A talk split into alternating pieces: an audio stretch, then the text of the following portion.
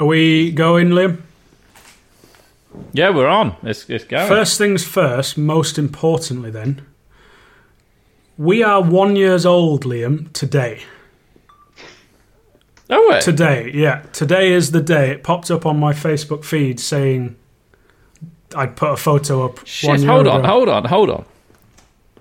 Wait, oh, what's he going to go with? Don't lose the moment, Liam.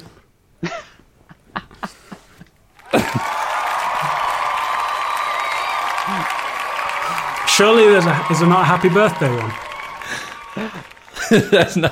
I mean, that literally goes to show how much this podcast production has improved in an entire year. Is all we've achieved. It's a stupid, shitty cheering in the background. Hey, but at least the, the level of uh, the level of who we talk to has gone upwards. Yeah, not just me Because. I mean, last time, last year, this time last year, we couldn't have even got one of the top five winners of the Molokai Challenge, and, na- and, and now we got and top now we got two. top two. You couldn't even get number one. You had to settle for, settle for second I place. know. Honestly, Jimmy barred you. We, Jimmy we was like, peaked nah. too soon with Jimmy. I was. Uh, I, I put the live stream on the other day, right, to to watch, and I didn't. I apologise, but I didn't think you were going to be in the contention of first place until I sort of was like, "Oh, I'll check out what's going on. I'm not going to get hooked because I'm not going to fucking stare at a load of live dots on a screen." And then I went, "Ooh, we're talking to Oskar on Tuesday. If he wins, this could be sick." And then you fucking ruined it.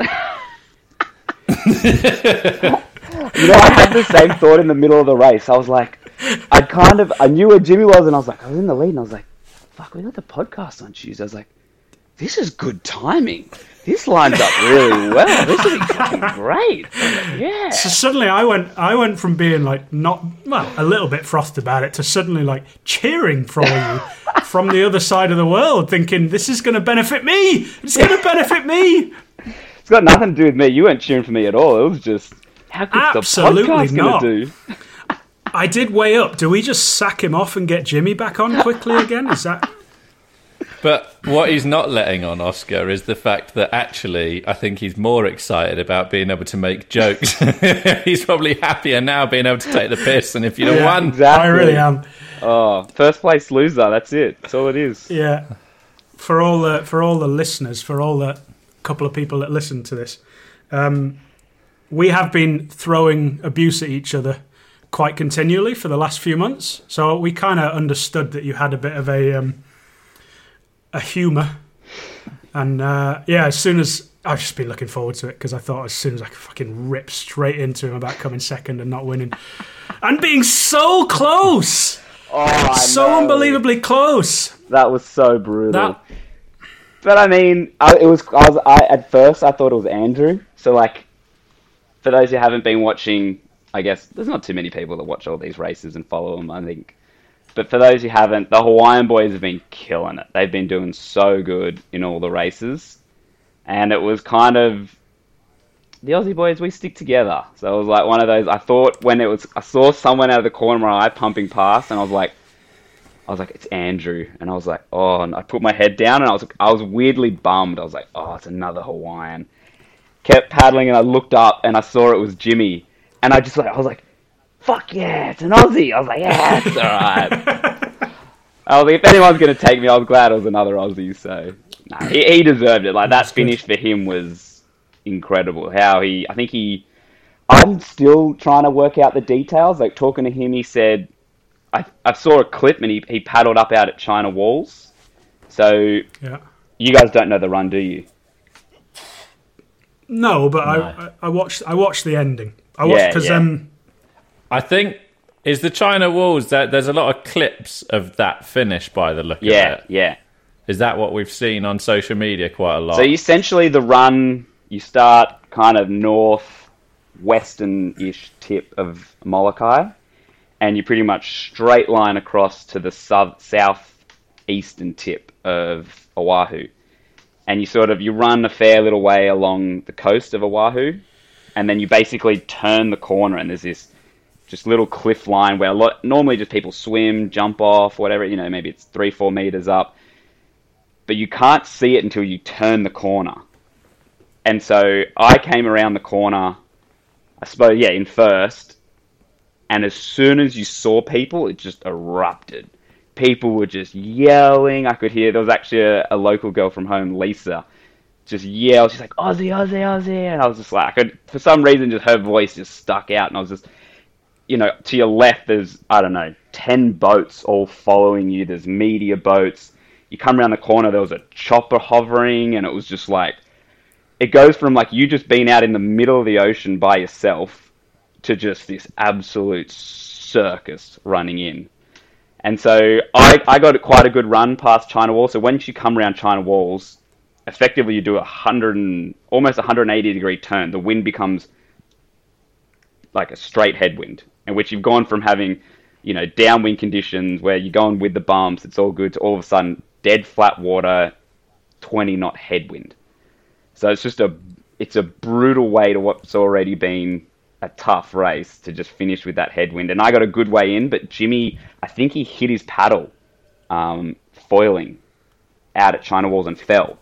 So he was just like, I'm out of the race. It was me and Edo kind of got through, and I got a decent way in that I was sort of like I was ahead of Edo, and I kind of thought I had him covered. So I was I was going hard at that stage still. But then Jimmy, I think he, he got up out at China Walls, caught another bump, made it, I think, all the way at least to Pillars.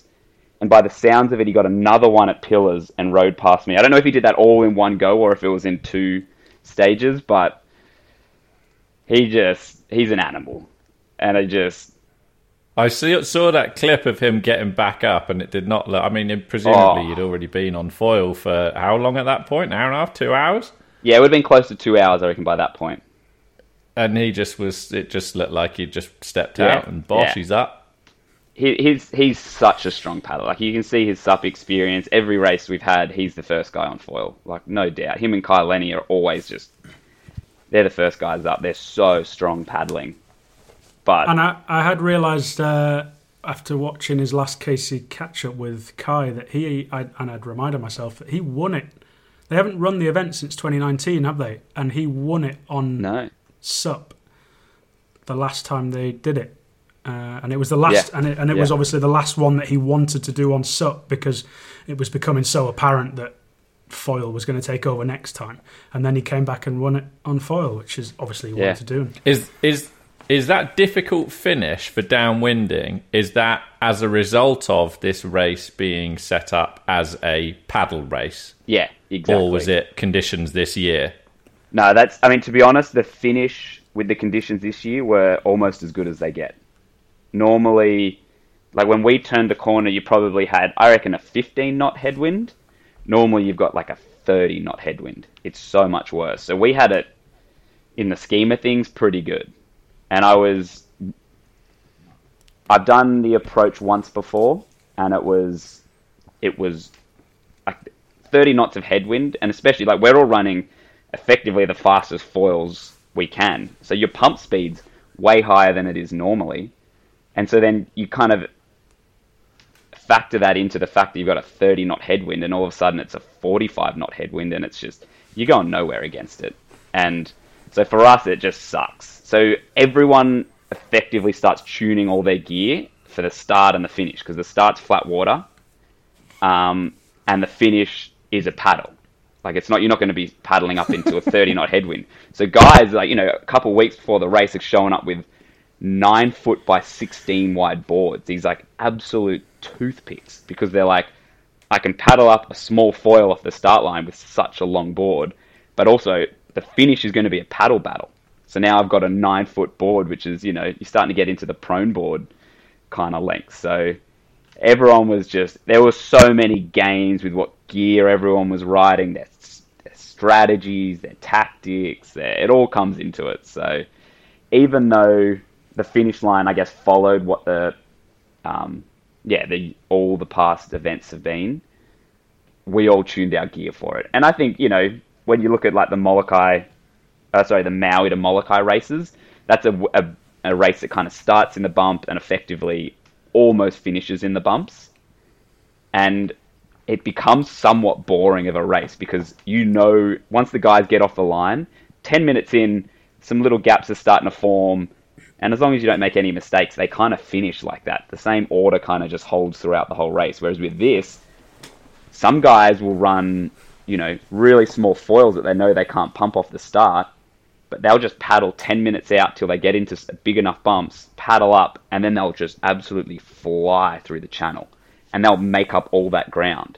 So Kai's done it in the past where he didn't get up off the start line, paddled out on a small foil, and then overtook everyone throughout, you know, across the channel. So I kind of like it. I think it adds a lot of. There's some element of game to it all. There's tactics. There's you just never know what's going to happen. So You don't get it. What was the atmosphere like on the start line? With this being the first one for a few years, and with foiling being new, and you know, it's such a. It seems like such a close knit community still because the elite within this sport.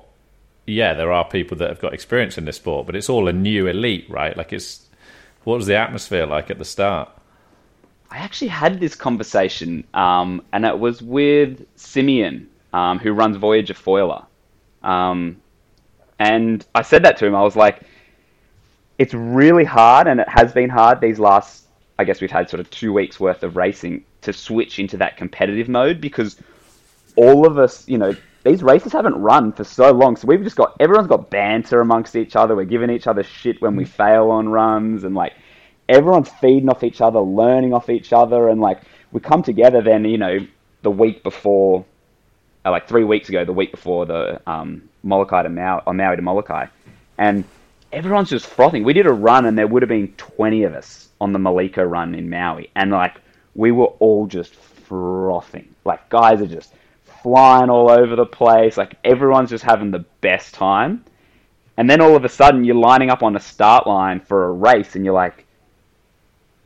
We're still cheering for each other, kind of going, "This is epic," but also like trying to somewhat find a kind of competitive mindset. And it was it was hard to balance. I kind of said that to Simeon. I was like, dude, I like I want to beat you and I want to get off the line. And you're next to me. I want to get off the line quicker than you, but like I'll be bummed if you don't get up. But I'll also be stoked if you don't get up. And like it's just a weird You're not like wishing for anyone else to run into seaweed. yeah, exactly. And it's like, and it was weird. Like, it, so effectively, I think it was me. I had Kai Lenny on my right. So once we got up on foil and kind of started, you know, there's you kind of got a cross tailwind, and you're just pretty much pumping, trying to find any bit of energy to kind of get a little bit of a break. And this lasts for like 10 to 15 minutes. It's it's brutal to start. And effectively, I think maybe the couple minutes in, Kai Lenny was on my right, James Casey was on my left. He kind of he was starting to move over and getting closer, and Andrew as well, who's long armed ape um, on Instagram. Which same thing, I actually didn't know his name before I came over here. I just know everyone by their Instagram handles. But we were we were kind of going out, and Kai just kind of ran out of gas. Like he was pumping well, and just kind of dropped, and he just looked cooked. And it was the first time I kind of was like, holy shit. I was like, Kai Lenny just dropped. And I was like, I'm still on foil. I'm feeling good. I was like, fuck. I was like, it just kind of like, I was like, oh, I got a bit nervous. Like, let's keep going, keep going. And then about, I don't know, yeah, maybe another five minutes in, we started to get in a bit of bump that we could kind of get a bit of a rest, get our breath back. And Andrew was there, and he just comes over and he's like, dude, is anyone else with us? And I was like, I was like, I know Jimmy's like on my inside. Like, I'm pretty sure it's just us.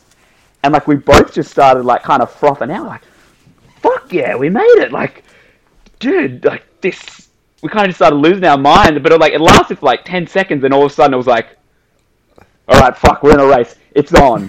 and then we just like head down, didn't say anything, and just went. What? And, like, that's only like 15 minutes in. Yeah, that was 15 minutes. And that's where, like, the mindset's, like, you know, they're all guys that we talk with, we love, like, we're all such good mates. So, it was like, to have a little moment, like, mid race like that and be like, you know, we're still frothing and still, like, being present, taking it all in. And then it's like, all right, mind switches again. We're back on, let's go.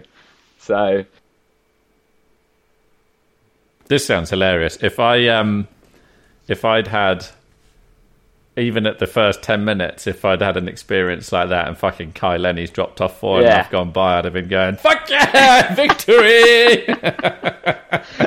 that was my biggest achievement of the race. I was like, I'm fucking beating Kai Lenny. It's Like, yes. Uh, well, so whenever I caught up with it, I mean, you were fairly far into the race at this at this point. Kai was miles away.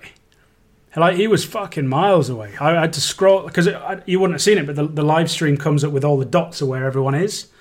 And Yeah. after it took it took me 15 minutes to figure out what the hell I was looking at, and wing foils were like miles ahead, obviously. And then I found your little pocket of you, Edo. What's the Kiwi bloke called? Was it Kiwi or American? Sorry, whoever was with you. Uh, Andrew. Andrew, sorry, yeah, there you go. Uh, and Yeah. J- James, and that little pocket, and I was like, "Where's Kai? Where's where's the other guys?"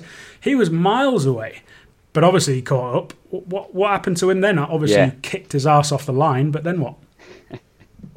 Well, I guess he ran a small foil.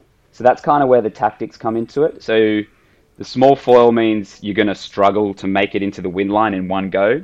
And a lot of us were kind of chatting that tactic early on. You know, it, it looked light from the start. It looked like you had a mile and a half, two miles before you were even starting to see some scarrick of bump. It was a long way out. And so guys were saying, like, you paddle up on the start, like flat water start, start pumping until you just can't, come down and just kind of get your breath back under control for maybe 20, 30 seconds and have another crack. Like just kind of do it in in stages to get out.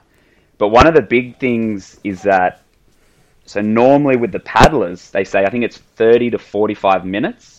Basically, they all start paddling out and then all your escort boats, so every rider has to have an escort boat, and they all sit off to the left.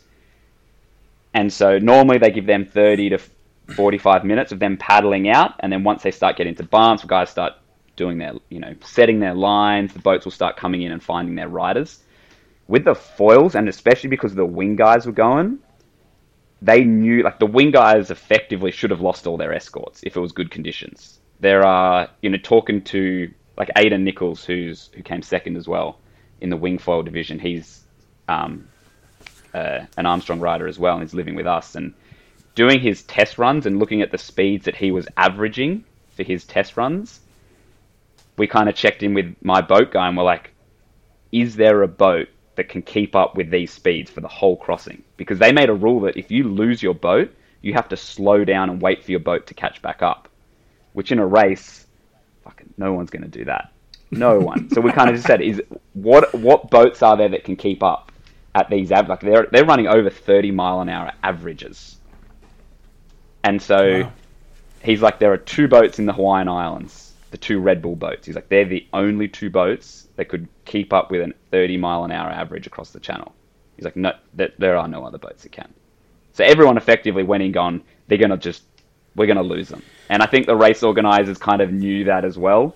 And so as soon as we kind of started making some ground, got off, like I think within two minutes, they called the boats in, which means the boats can start finding their riders. And so at this stage, you know, Kai probably dropped a, a couple minutes after that call made was made. But as soon as you drop the lead riders, like me, James, and Andrew, our boats come in. And all the weight that gets thrown around, like trying to find a bump to paddle up on with all this cross chop. You've got the wingers boats that just flew past at 30 miles an hour. You've got our boats plowing a bit slower at our pump speed. And it's just, it was an absolute mess. So guys that fell in there would have struggled to paddle back up. And I think Kai kind of got stuck in that. I heard it took him a number of attempts to get up and get out into the wind line. So that would have just held him back. But then it, he was on a small foil. So once he got out into the wind line and got into the bumps, he would have made a lot of ground up. So that's kind of where all the tactics come into it. Yeah, I did wonder with the boats. I often wonder with stuff like that because uh, on the on the paddleboard side of things, a couple of races I've been to over here where they've been running in, in live boat areas and boats have gone past and they've jumped on the wake of the boat and then you're suddenly thinking, well, hang on, you can't do that. And I was watching, it was right at the end, and I, if it was a video of Annie or something like that, and there's boats it's like snaking in between riders, and you're just thinking, I'm sure you're not you're not intentionally doing it, but at the same time, you're quite obviously going to screw the the person behind over by by doing what you're doing. So there's got to be, I understand there's got to be a safety element to it with each, you know, because you're riding miles out to sea. But I wonder if there's a way around fucking everyone else over by driving boatworks in front of everybody. Yeah. and that's I mean that's their like the M2M. You don't run escort boats. Um, I think M2O we had GPS devices, which like the wingers had to wear GPS devices. The foilers you could put it on your boat. So mine was on my boat. So if you you were tracking my boat, not me, which is pretty much you know they stay with us the whole way. Um, and I think the GPS is probably a good solution. I think it becomes prohibitively expensive to attend one of these races. If you need to pay anywhere from it, you know, the cheapest boat, realistically, most boats are about fifteen hundred US dollars to get an escort boat for the crossing, which is it's just ma- you know. Then you got four hundred dollar um, entry fee. You've got to get over there, which Yeah, but you're not the paying it. You're not paying place. any of this. You're you're too big nowadays, Oskar. You don't. You just send the bills to army, don't you? Thankfully, yes. Expensed it all to Army. He, he's got the bedroom just across me, so I just got to, you know, keep the expenses go as and low knock as on the possible door. so he still You know talks how to me. people have suggested that um, people have suggested that you and I get involved for a laugh, Freddie. Maybe um, maybe that wouldn't be the best use of No, finance. I reckon there's a few things we'd want to do before we tried and did that. Oh, yeah. I mean, and if you want to look for a downwind run, it's a shit downwind run. Really? Whatever anyone tells you about the Molokai, it is sh- it is a you you start the run and you go, oh, if I was doing a good downwind run, I'd go that way, and you go ninety degrees the other way. You're just cutting the whole way. Is that because of the conditions that you had on the day this year, or is that just in general? Oh, we, we had in terms of the, the wind direction and everything, we had as good of direction as we could have. But you're still just cutting right the whole way. And so effectively you track most guys just track a dead straight line to China walls. And so you're kind of just watching your line. The swell's usually coming from the north and running towards your left. And so if you want to go fast, you go left. But then you just lose track of your line. So you then got to cut start then if you get a fast section, run with it for a bit you'll probably lose. I was losing, if I went through a fast section, I'd probably lose at least 100 meters off my line each time. And then I'd start tracking back up to my line. Then I'd wait to see if I could find a, a good set and then run with it. And you're kind of just doing that forever zigzag with your line. So, yeah, it's not a. If you're going to look for the ideal run, that's not the one. So when you're referring to this zigzag, like what what? So you, it sounds to me like the first ten to fifteen minutes was effectively a flat water paddle up and a pump contest. Yeah. So then you're out into the swell. Are you saying that when you're going left, you're actually picking up decent waves? You're just basically staying on foil, going with it. Whereas when you're going right to get back, you were having to what keep pulling off the swell to jump to the next one, and just had to kind of go jumping back over the swell lines repeatedly. Yeah, exactly. So normally you've got a lot more. Like I think the wind was pretty light for our crossing, um, so you weren't, you just weren't tapping into any of that wind energy. You're only really tapping into the swell energy, and you'd probably feel, depend at different stages. There's usually probably three different stages of the, three different conditions across the the whole channel, and you know towards the middle it weirdly gets a bit lighter, but you've probably got two or three swells in the mix.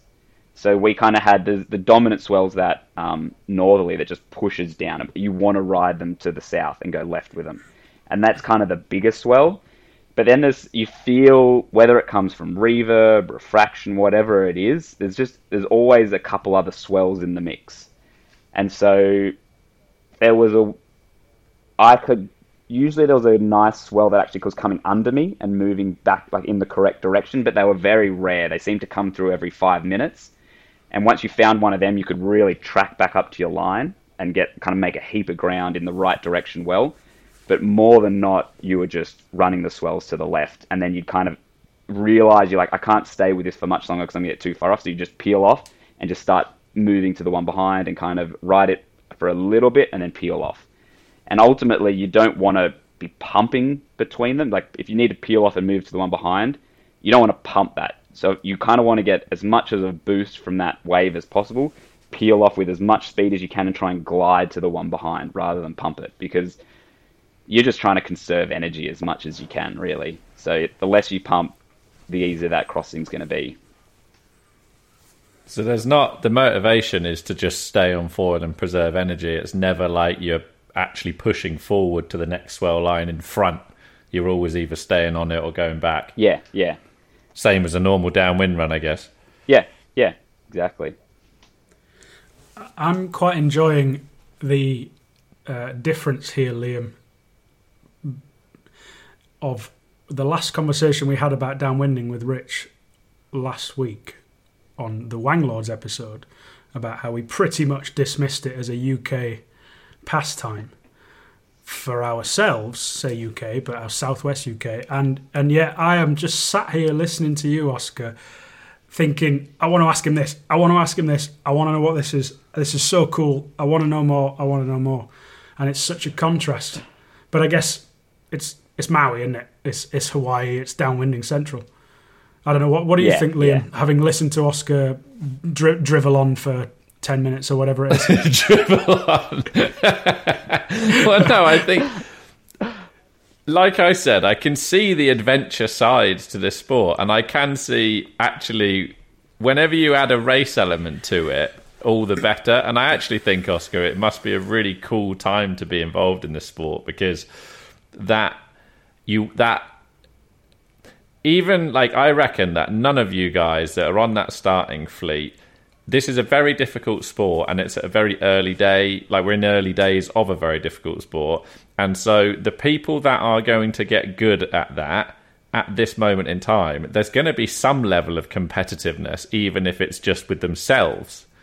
Do you know what I mean? Like, it, I think I think that all driven people have some sort of competitiveness, but at the same time, being so new and having that friendly nature, I reckon this could be some of the most enjoyable years to actually be attending these events because that fun balance between the two, it's almost like there's never a bad result, Yeah, and it just the fact that it's a competition, just to my mind, only adds to the adventure element, which is the bit that does appeal to me about downwinding. Yeah, I see it as a challenge and an adventure. I don't think it's ever going to be the same momentary thrill as proning or winging in you know good conditions is going to be. But it's the adventure, isn't it? It's a challenge. It's all of it. So yeah, yeah. no, it's definitely appealing. Oh, you, you notice it pretty quickly. I mean, the best guys, even at foiling back home, are all hyper competitive people. Like they're they're not good because they just love it. Like I, as much as I love it, I'm still hyper competitive. And I mean, you can't not get to that level without being competitive. And whether it's with your friends or whatever it is, I mean, I think it it escalates. You know, at first, I was competitive with my friends around who I fought with. It was like, who can pump the furthest? It was like, I got to one minute, I got to two minutes, I got to five minutes, and it kept going. And then all of a sudden, that kind of elite or the, the few that you're competing with, all of a sudden you're kind of not competing with anyone because no one's sort of, say, keeping up. So then you're like, with foiling, you know, then you sort of, all right, well, Zane Westwood was one who used to come down and visit a lot, and he was like, I'm pumping for 12 minutes, 13 minutes. And at that time, I was at like two, and I was like, fuck this guy. I'm going to get to 20 minutes. And so I was like, all like your the level just keeps going up, and but the only reason you keep going up is because you're just competitive with each other. And it's the same with all of them. Like I've seen these guys, some of the best guys in the world, that you like nicest guys ever. I've seen them walk out of the water because they're having a shit session because someone's doing better than them. They're just like, fucking hate this, and like they're hyper competitive people. I've seen guys pull out of downwind runs because like they weren't keeping up. And like fucking gear was doing this, and I'm like pulled out. And I was just Gear, like, and it like always logistically makes it a nightmare because you got to get them halfway somewhere else, and you're like, it was a nightmare than just finishing it. And it's like these guys are they're hype, you know, Kai Lenny, like nicest guy ever, but fucking competitive. And that's like we're all kind of in that. And I like the first moment I got of it was when we did there was a, a charity downwind run, the paddle Imua, over here in Maui, which it just runs the standard Maliko run. And Andrew Gibbons was we kind of got up together off the start. I think Kai Lenny was just a couple bumps ahead of me, same James Casey couple again. And we both kind of came in on the same bump. And he was he was a touch ahead, but he cut across it like I don't give a fuck that you're here. And I was he just ripped and like fair game. He kind of had the the line in. He was a little ahead anyway, but like it was no acknowledge. And I was like, these are dudes that you know we were all joking around just before, and I was like, as soon as that happened, I was like, it's fucking on. And I saw him go right, so I was like, fuck it, I'm going left. it's on. And he probably took a better line in the whole thing, but I wasted 10 minutes going fucking flat out. Like, absolutely cooked myself trying to get a bump ahead of bumps because I was like, he cut me off. And I was just like, dude, we are so competitive. And as much as we're all laughing and joking, like, as soon as that start gun goes off, like, there's moments where we're like, we're still frothing, but like, fucking, it's on. And like, But as soon as it finishes as well, it goes straight back to the fun, doesn't it? yeah, yeah. The moment you cross the finish line, like, we all just wait for each other. Everyone's just hanging out, like, chatting stories about the race. And like, ev- you don't, no one holds grudges. It's all just leave it out there and it's all good fun. Have a beer afterwards. But they're all competitive fuckers. I guess same as the uh, competitive element, it's it's very much an adventure element, and because of Yeah. that, it's community as well. It's the we survived that mentality as well, maybe. Yeah, downwinding's an interesting one because I mean, which I probably this is I mean this is gonna be controversial to say. I was like, Maliko Run, like all these, the, everyone's like the Maliko Run, Hood River, the best runs in the world, and they're amazing runs. Three or four times, and then it's it's the fucking same thing over and over. Like it's so good. It's like when if you went to surf, you had cloud break if cloud break was your surf break in your backyard, and all you did was surf left barrels, perfect left barrels, and then all of a sudden, I don't know, like eventually you kind of get bored of surfing perfect waves. Like eventually you Yeah. lose that interest, and I, I kind of struggled. Like we've been here for a month. We got we, we got Exmouth, Oskar. We we know what that's like. Yeah, yeah, perfect left barrels, just grinding down. It's the brown water. I get I get so addicted to that brown water. Um, I just Why would you ever want to see the bottom? no exactly. No. I, I want to feel sick when I get out of the water. Yeah, have an ear infection. It's great. And wetsuits, I love wetsuits. I, I just Oh, want to put a wetsuit on again. The thicker the better. You say that. I it takes me a while to get used to foiling without a wetsuit. You know, I feel less safe I- foiling without a wetsuit. That's the same as reckon anything. I'm though, doing hit it. free, freestyle kiting. Yeah, that's what I'm Freestyle saying. Freestyle kiting in, That's in a what I'm pair of board shorts. You're going to get ball slapped like crazy. It's just going to be crap. Yeah. Oh, So what result? What result were you expecting, and what result ooh. were you aiming for? Because think it wasn't second. no. I was weirdly so we had the first, I guess. So we had two races leading up to. We had the M2M.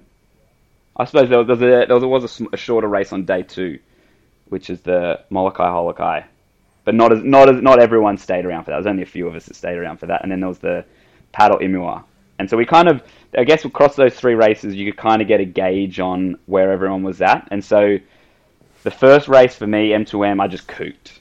I was like five, six hundred meters inside and upwind when the gun went off because I assumed we're all paddling out and they're like, "Yep, there'll be two boats." So I assume we all just line up between two boats once we're all there, go.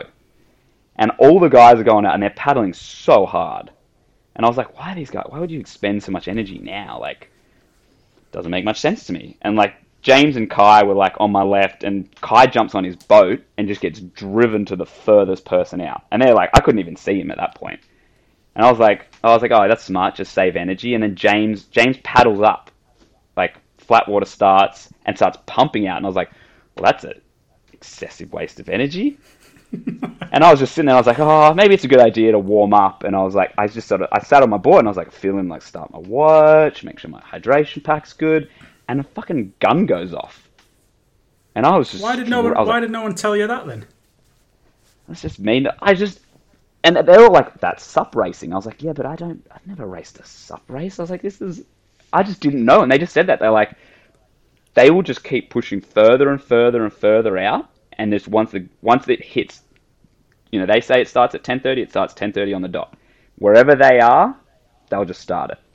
And I just didn't, I just, just oblivious to it. So I was just, and then I just stress paddled. I didn't get up. So I had absolute shocker of a race. And I think I still, like, I came seventh um, which all things considered, I was really happy with. And it was the same then the paddle Imua. It was I got up five bumps back um, off the start. I think Jimmy was and like the race finished like it was all just kind of wind swell when there's no ground swell moving under it. Like wind swell just moves slow and it moves the same. So like everyone's kind of making the same moves. There's not a whole lot to do. Whereas when you've got a like a ground swell moving underneath, you can get some massive boosts on the ground swell if you've got fast enough foils and kind of weave a line through all the bumps. But because we didn't have that, it was just like where everyone pretty much got up was kind of where everyone finished. So no one really like I never got an opportunity to kind of showcase where I was at, and I think that was also not a bad thing going into the race. So I probably realistically I kind of was hoping for a top five, was kind of ideal situation, but I was kind of like top ten I'd be happy with. Because Army called it. Army very much called it when because we spoke to him after you'd done uh, the Maui one M2M, yeah, and he said he he'll be way faster in uh, uh, in the M2O. yeah, He called yeah. it. He he he knew. There you go. I mean, I, yeah, I had oh, even the, the finish of that race. So I everything went wrong. I ended up trying to cut the corner at the end, dry docked myself on the reef, walked across the reef to get back to the channel, paddled in. Like, it was as big of a shocker as you could get. So, and I, you know, I, you know, I did the whole race. The whole race, I was just by myself. I couldn't see a boat, couldn't see a person, and you know, you're going. There's there's one island in front of you. You're trying to go to the island to the right. Like it's a, you're trying to navigate through islands that you have no land markings on. You're just, it's a wild experience out there, and yeah, I just I felt like I guess I never got an opportunity to showcase I guess where I was at speed wise, and that's where I think it you know I kind of learned a lot from those races. I learned where I, you know what I needed to work on, and it kind of I got everything I suppose got my gear and everything dialed pretty well in time for M2Os, so paid off. Yeah, well, it, it was bloody brilliant. I really didn't expect myself to get hyped up about it, but I was just so impressed watching it, and and then it was such a. It, it was just, it, I don't know. If you'd have won, it wouldn't have been quite as as as mental as it was. It was just the fact that because I was watching Shannon's live stream on Axis's um, Yeah, Instagram. And obviously, it's, oh, Oskar's down and he's paddling, and then Edo's down and he's paddling, and holy flying fuck, fucking Jimmy's back up and he's paddling and pumping. How the fuck's he? It just, and even I was sat there going, fuck, I didn't see that coming. It was a brilliant. It was a brilliant finish, and again to have seen to watch the dots and be like, well, Kai Lenny's miles away. I don't know what happened there, and then see him come back fourth, and yeah, it was just yeah. impressive. It was really impressive to watch. To say that we aren't that into downwinding as much as we should be, could be, wanna be. yeah. Uh, yeah, it was. It was quite impressive. Do you think any of the locals were a little bit pissed off to have the foreigners? Hundred percent, hundred percent. I came around. I think uh, Kahi's got a video um, on his. Oh no, Children of the Free World um, has a video, and it was when we came around the headland at China Walls. Edo's, I think, maybe two bumps back from me, and sort of, you know, there's a few people cheering on the cliff. The same when you watch the video from the cliff, and then all of a sudden Edo comes into frame, and all you hear is "fucking get his ass, Edo! Fucking get him!" and I was just like, I could hear it as well. Like I could hear that they were- weren't far away on the boat, and they're just yelling at him, "Fucking get him!" And It's was like, definitely a "Oh, bit like a.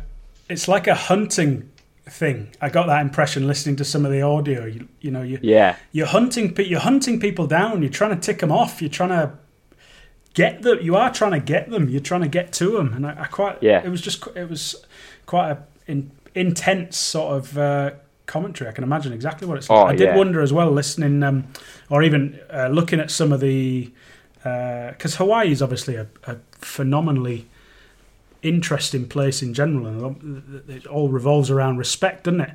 And seeing the the women's podium, I did wonder what what's Annie and Andrea and all the Hawaiians thinking about being beaten by a, a Frenchie coming over and, and stealing all their thunder. And and you guys, the two Aussies winning, I did wonder what what would that what how has that gone down to the Hawaiians afterwards?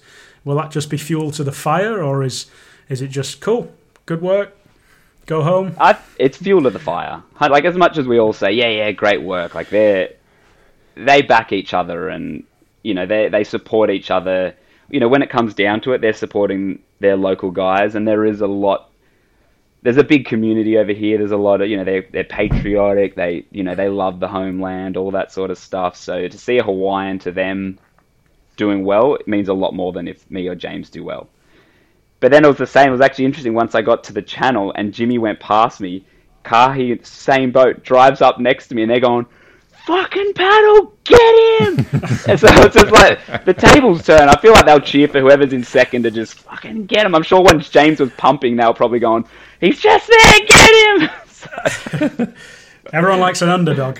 Everyone likes an underdog. But no, they, they, uh, and I think a lot of it comes you know, they have perfect runs. They've said it, you know, we've all said it about, you know, the surfing world for so long that there's there's not more Hawaiians that come onto the, the pro tour than there probably should be, but they just surf perfect waves. It's, there's so much energy here.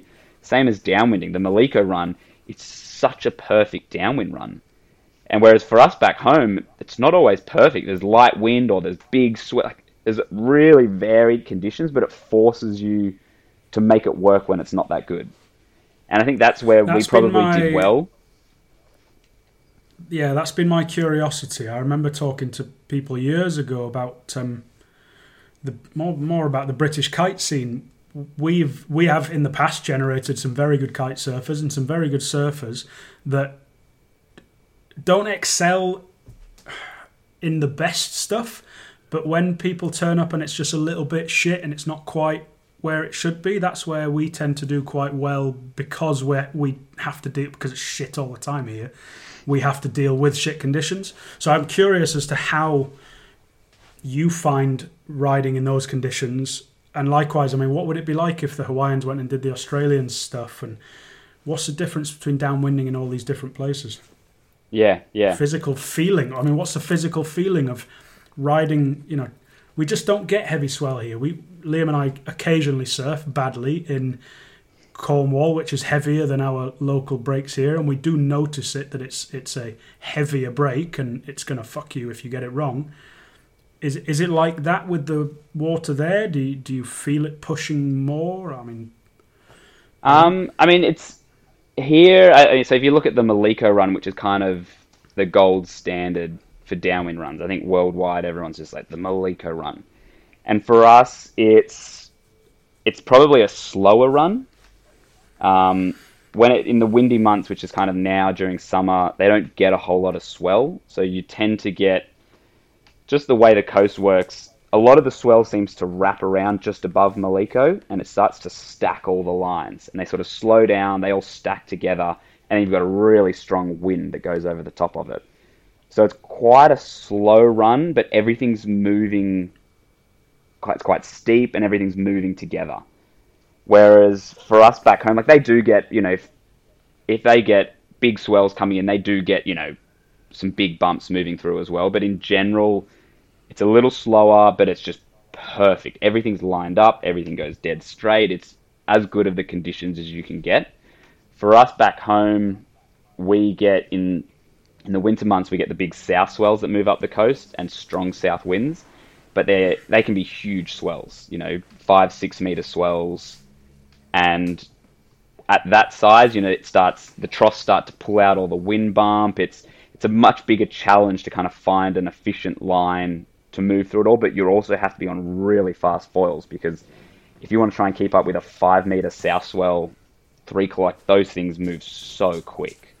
So I think we learn to deal with much just you know, the angles aren't also perfect. You know, you, you might have your wind kind of blowing you 90 degrees to your swell. So you're sort of riding on one, then all of a sudden you're cutting back with the other one. And you find it's a much more kind of creative and on the fly kind of line. You're kind of working out what's going on. You, you're so much more focused. Whereas here, you can just peel off left, right. Doesn't matter. There's a perfect bump either way. You just go off, jump on that one, and ride that. So I think we just learn in so many varied conditions. And that's kind of weirdly been something that I've missed while being over here. Like you, I haven't looked at a, a surf forecast or a, a wind forecast for the whole time I've been here because you just know it's going to be windy. We're going to be doing that mm. run, and that's kind of it. And that's where there is a lot of that anticipation in conditions that I've lost that I miss. Like, you know, the number of times that all your mates are just going texting, whatever, going, there's a big swell coming. Or there's there's some nuking winds, like you guys are saying it's going to be 35 tomorrow. Like you guys are all you hype each other up, and you're going, Wednesday's the day we're on. What are we doing? Where are we going? You're trying to work out logistics. You're trying to see where to go, where's going to be best, and like all that hype around the session just doesn't exist here because it's just tomorrow we're doing the same thing again. Although it's really good, it's just the same thing. Sounds again. horrible. Sounds, No, sounds I- I- absolutely horrible. I actually really, um, I think it depends on the personality as well, and like, I very much agree with what you're saying, Oskar. I think it has its downsides. Like, actually, I was complaining to Freddie earlier because um, the forecast here at the minute, there's a lot of wind, but it's very frontal. Um, it's not like stable pressure systems at all, and a lot of the directions and strengths just aren't tying up to what makes for good sessions in terms of timing with the tides or when we can actually go, whatever. So there are times when it's frustrating, but in general, I completely agree with you. I think there's something special about living in a spot where it is condition dependent, and even more so when you have enough of an experience of the spot to know exactly when it is best. And then Yeah, you actually go out of your way to make sure you're there if you can. And I find, like, having lived in areas where there's trade winds in the past and stuff, you get quite complacent about it. And then, like, you end up going on the water less because it's like there's always that, oh, I can just go later. Oh, I can always go later. And I think that's where it depends on your personality a little bit. yeah. Totally. Like if I if I have a week of solid conditions here and it's kind of back to back and the wind lines up with the tide or whatever, like I will go out for hours every day, all day, knowing that it's temporary. Whereas like you go spend a winter somewhere where there's trades all the time, like yeah, okay, if there's not been wind for a few days, you might go out for a session, but after that you get quite I personally get quite lax quite quickly. Yeah, yeah. Oh, I, I, I totally agree. And I think I, I just frothed out for the first two weeks and just went. I was in the water like two to three downwind runs a day, a wing session in the Arvo. It was just like you're just doing anything and everything. So I want to be on the water. I want to be doing this, and then you know towards the end you're sort of like, it's been the same conditions. Like it's so good, and like I just mentally I just think I feel so like this is the dumb. Like just get out there and do it again. But you're like especially for the Maliko, the Maliko run, and I got to put some context. It's to do one Maliko run with a car shuttle and drop is a minimum three hours, minimum. It's a thirty minutes on foil. So like you've got a six Yes, to one it's a lot. ratio of driving cars to the end, driving back to the top, grabbing gear, setting up, doing the downwind run for thirty minutes, get the car, load it all in, drive back to the top, get the other car, drive back to the house. So that's three hours for your 30 minute run, which time wise, Which if you work five days a week full time, it's not that's Doesn't the- work. Yeah, no. yeah. And that's where, I mean, this is, you know, that, just the way the drive works, the traffic, it, it's not ideal. Like for us at home, it's a, it's a 15 minute drive for a 45 to an hour on foil. And it's just, it's like the ratios work. It, it makes sense. Whereas this one's a bit of a, it is. I keep calling it the the Maliko vortex. It's just a time vortex where it just sucks time away, and and it's hard. Like to motivate yourself to drive three hours for a thirty minute run. You know, by the end, and you, it's just going to be the same condition. You sort of get a bit like, I want something different. So you need to go. You know, mix it up, go winging. You know, and that's where I think these guys are such all rounders. You know, they all wing. They all prone. They drive to the south side if it's um good prone conditions. Like they just do everything, and I think that's what keeps you kind of motivated when the conditions are so good all the time. To just you got to do other things, you got to mix it up, and like you look at Kane DeWild, he's one of the best wingers. He's still one of the best prone guys. He's one of the best down. Like they get they do mix it up and do a lot of other stuff, but when you're just training for downwinding, you have to just downwind, and I think that's kind of been the killer. That probably is. Like I think about it now, like reflecting on it, like yeah, it is it's more the fact that we're just doing downwind runs and we're only going straight. You know, we're not going to do turns and have a cruisy run. Like if you're trying to train for a downwind run that's a race, you're just trying to go straight and fast. And so I think now that the races are over, I can actually enjoy a run. Yeah, has, it got a, has it got a shelf life for uh, enjoyment? You know, you're fairly new to it, which I'd like to come on to as well. But Yeah, are you gonna get are you gonna get bored of it? Are you gonna keep doing it? I. I, thought I was Oh my god! because if you well if you slow if you slowed down, Jeremy might catch up then, and then you could ride together.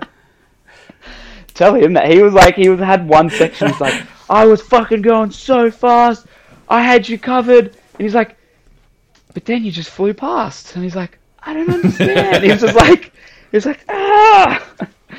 But I, I, I was thinking about this the other day, and I think the first I'm much more of an adventure when like doing these runs. I'm much more about the adventure, like doing the same thing over. I need to do different things, and I think that's what brings a lot of us to foiling. Is that if we came from surfing, it was sort of you're looking for something when just something new, something to challenge you, something to learn. And for me, that was everything, like always learning. So like I, with surfing, started making my own boards because I wanted to learn about that side. And like it kind of kept going. And foiling's just been the best rabbit hole with that, where you know you start getting a little not bored, but just not challenge or you're not learning as much, say with prone. And then all of a sudden, winging came along, and it was like all of a sudden I'm learning to wing. I've I've got to learn wind. I've got to learn all these so much to learn there, and then it's downwinding comes along. And I think as long as you keep a good variety of them all, you'll never get sick of them. Like if I go two to three weeks without getting a downwind run in, I just get itchy and I want to I want to get a downwind run in. But I think the down the thing that downwinding brings is the adventure, and I mean me, James, and uh, Zane Westwood. Oh, sorry, me, Jeremy, and Zane Westwood did a about an eighty kilometer downwind run that we'd kind of all looked at for so long and been like, how do we get down there? What are the conditions like? How do we get out into the wind line? Like, we had no idea what was going on. And like we tried to plan it as best we could. We got safety, we got radio, like trying to work the logistics out, like, and then actually doing it. Like that's that experience. Like you know, the, the downwind run was amazing, and the conditions were amazing, but also the build up, the the adventure with your friends, all that sort of stuff. Like me and Zane came down at one point to wait for Jeremy and had lunch, and we were like 14 kilometers offshore, and just sitting in the middle of the ocean on boards, sharing a, a like an energy bar, and like things like that. Like on the whole run, we were just talking about like how wild that was, and like the things you bring away from those adventures is is kind It's of it's the what journey, not the destination. it is. It is. My There you English go. teacher will love that that got brought up. Jesus Christ. We get a lot of messages from people when we talk about downwinding. Obviously, it would be a lot more accessible for most people in foiling to go wing downwinding. Yeah. Yeah. And so my question is, did you did you do any of that prior to downwinding and getting competent at that? And have you done any since getting good at downwinding? And now that you are good at downwinding, would you ever still take the wing? So, and this is, yeah, me and Jeremy were just talking about this last week. Um, the main thing with the wings, I did, I think, one downwind. I don't think I've ever act- actually, I've never done a, just a straight downwind run with a wing. Um, I've done like stretches, and the main thing is, you know, the, the wind's going behind you, so the wind gets blown straight out in front. So you can't see what's dead straight ahead. So you have to go, you kind of, you can lift it up, but then you kind of overtake it, and it gets awkward. So you generally are going left or you're going right. You kind of can't go straight with the bumps, and you don't get a, you know, if you're going left, you can't necessarily, the wing's covering a lot of what you're seeing to the right. So it's, it's quite a cumbersome, it's a great way to learn to downwind, but as soon as you can get rid of it, it's effectively your peripherals just open up you know, twice, and you have so many more lines and so much more energy to kind of spot and pick from. So as soon as you get rid of the wing, you do pretty much go, I'm never going to use the wing downwind again. But the other thing is that what we've done in the past is you go way upwind and you pick a stretch of coast that has a heap of breaks along it. and there's a good swell, there's good wind. So we'll wing out. You know, you go downwind for maybe a kilometer, and then you cut in to one of the waves, and you go wing that wave and ride that wave for 20 minutes. Then you cut back out, go downwind again, and then you cut back in, go ride another wave. There's a bommy out the back. Go ride that for a little bit, see what that's like. Go back out, downwind for a bit. And so, like, that you just can't do with downwinding. And I think it's A, it's more time efficient. You ride 10 different waves, and it takes you three hours to get down a 10 kilometer stretch. Whereas downwinding, you would that would have been over in 15 minutes. So It's so funny again. Like this sounds like such a fun idea, Freddie, and yet the logistics of trying to do that here is just hilarious. You're like, right, I'm going to leave Exmouth. It's a strong westerly. Or what? Next beach along Budleigh. Oh, oh, I'm in behind the cliff. Oh, there's no wind. Oh, oh, oh, well, that's the end of that then. Um, I okay. So again, Oskar, you're you're far too famous and busy to listen to the last episode we did, but we did. We also dismissed wing downwinding last week as well, and we said that was a pile of shit. And then Hold I on, did we? Rich was all for it. I dismissed it. I thought it was a pile of shit. Anyway, then I then I did one, literally Yeah. this weekend with Chris down in uh, Cornwall. We can't talk about Cornwall too much because the Cornish get really precious about their little fucking waves. Um, but we we did one, and it was mainly just to access a beach that you literally did not want to be trying to go out through with a wing. But Chris had said that he'd done like three times the four times the distance probably and had gone back home. And had shot through a gap between rocks that I'd looked at many a time and thought bloody hell there's a lot of water movement there. And I I was just thinking again adventure this would be one hell of a story to say I've gone from here to here via well with a wing and just foiled the whole way down. Yeah, I thought we would have been because you just would have. Like it's one thing uh, riding the waves that we ride all the time, and Liam knows where I was riding. And yeah, okay, it's a, it's a beach, there's waves, but then passing round the back of that and just going round the back of the cliffs. Okay, provided you've got the wind and it's not just nothing. Be one hell of a coastline to play up and down, and you can't do that kiting. No Yeah. fucking way. yeah, And it But won't be I, anywhere I had fun. a small experience of that in our in our spot where we always get hailed on, where I then went to ride. Um, We need cold to go words. your for condition sounds these so. I can't wait to visit. You can go winging in hail. Mate, just wait. It's got to. You make sure you come over in February. February's the best month. Don't worry, we are also well versed in what pubs to take you to. That's where Yeah, the good. specialisms lie. Yeah, Um, but yeah, no, that spot I went riding, going along the coast a little bit, and basically trying to ride down to well, no, it would have been riding upwind to what is actually a proper like surf spot. Um, and it was quite a big swell. We were actually riding in an estuary mouth where the swell gets dampened slightly. But I was like, get, the tide was getting a bit high. I was getting a bit bored, so I rode upwind, tried to go down to this surf spot, and classic same situation. I couldn't actually get all as far, all the way as far as I wanted to because the wind was blocked by this cliff, and that's quite often the issue I think that we've got is it's just the coastal cliff. Um, but what I did find is when I was messing around on the exposed side, like the scenery was so fucking cool because you are just riding with these massive cliffs in front of you. But at the same time, I was finding that it was quite a big swell, and the swell was hitting the cliff and bouncing back off again, and it was actually making it quite unrideable. I do wonder whether these guys ride much further out than we have done so far, though, Liam. Maybe. Because so we get that. I mean, there's a lot of stretches of as our well. coast. Yeah, there's a lot of, and you know, like especially when you're doing long downwind runs, you'll you go through a headland that has steep cliffs, and you get a heap of reverb. And so you know, bounces in at one, they all come out, and like we did on our that longer run, the 80 kilometer one, we probably had the first 20 kilometers was just it's sheer cliff, and it was just, you know, we tried to get I think five k's off, and we were still we were still getting energy reverbing off. And it's the same with the M2O race. Once you get in close, you start getting energy coming back at you, and the whole way along before you get to China Walls is just reverb. And it's you have to be a little bit quicker. You got to you got to ride the reverb as well. You got to kind of find a different line through it all. It just adds effectively another swell into the mix that comes through, and I think that's where the wing's tricky because you don't have the visibility of it all. Like if you've got reverb coming at that way, but the wind's going, you know, you need every peripheral to kind of work out where the energy is coming from and try to use it. And that's where I think the wing becomes really tricky in those sorts of conditions. But when hmm. you're on the sup, you can you can ride reverb. Like I had moments, you know, where I'd almost ride back into the wind to get up to another wave because there just there was a weird reverb coming, and I was like, I could see a set kind of couple out, and I just jump on it, start moving out with it, and then get to that set out further. So it does, and that's where the downwinding is.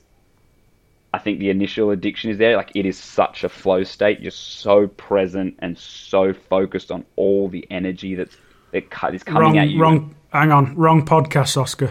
I'll chill out. Oh that yeah, yeah, flow state. Uh, What's that? Freddie's Yeah, I don't. Freddie's um, podcast are about? Notoriously good.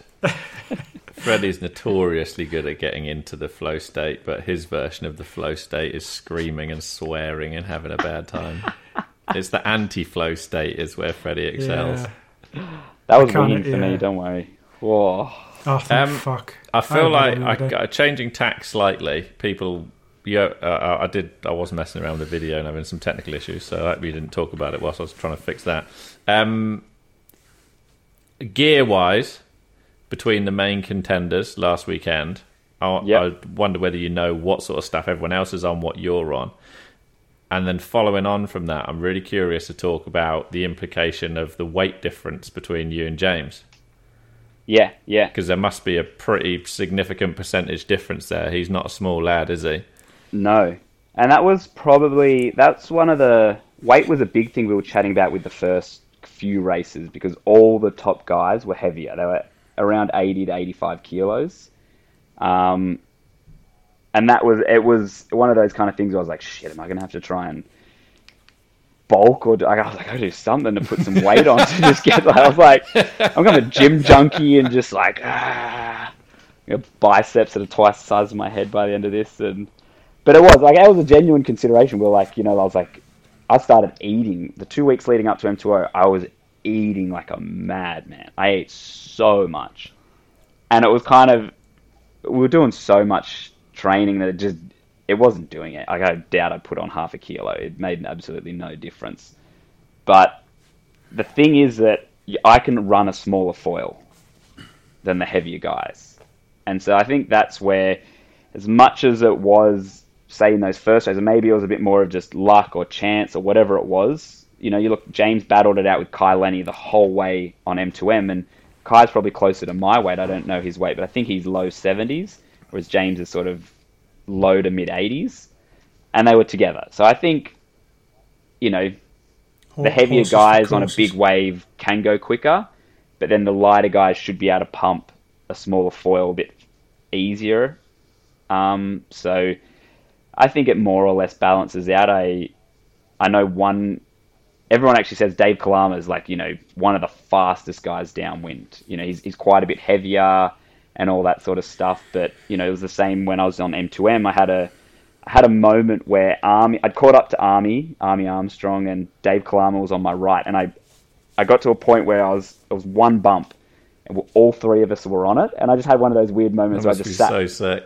Oh, it was, and like you know, they're like the godfathers of downwind foiling. Like both those guys, you know, I think Army was one of the first guys to do a race on a sup foil. Dave Kalama's been pioneering the board design and development, and I just had one of those moments where I kind of just took it in, and I was like, "Fuck, like this is, this is amazing." But then it was like I could just take off, and so I think as much as you know, everyone sort of said Dave's he's heavier and he's he's so quick because he's heavy. You know, I was able to easily pass him. So I think there's you can tune your gear to account for differences in weight um, of the rider. Um, but then in terms of gear for what everyone was riding, I mean, everyone was on super high aspects, like way higher aspects than what I guess is currently on production. I think the only one that's probably up there is like the Lift 110. Um, that's kind of the realm where So, so nobody was on production. Because that's that's pretty much not. that's really cool to hear. That's Yeah. impressive to hear. Even even the code foil guys. Nah, they're on R series gear, so it's not in production. They're the, I think Oh, they've got an S that's what, series. What's the one out. that they've released? the S eight something.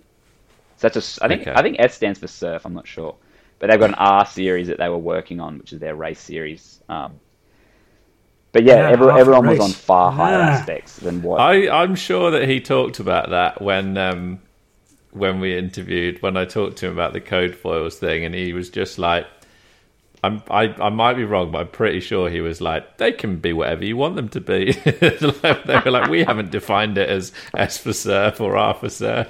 He was like, "It can be what you want." That's a, that's a that's sales bullshit. My favourite quote from the interview was um, the, the our suggested tagline for code foils was, "We like them. We hope you do too." See, I remember that So, interview um, because I went into that. I went, came over here and I remember Jimmy being like, "Oh, I've got some new like high aspect foils coming. I don't think I'll be very competitive. I'm just going over to have fun." Blah blah blah. And he shows up and like the first like, you know, the Maliko run. You start at the same point, you'll finish it. You end up like crossing over a heap. And he shows up with the highest aspect race foil I've ever seen. And I was just like, fuck off. You knew this was coming. I was like, don't tell me. I'd be happy with a top 10. I'd be a, I was like, fuck you. You fucking know exactly what's going on. I was like, you're not here to just have fun. You're here to win. Oh, interesting. Oh, I'm intrigued. I am intrigued. I mean, so I'm in, interested to hear. Yeah, Army was talking about downwind sort of foils, and, and interested to hear what you guys were running. But Oh, they, is they it won't, is it is it they didn't tell me that. So they won't tell me the sizes, which I think is probably a smart idea because they know I'll talk about it.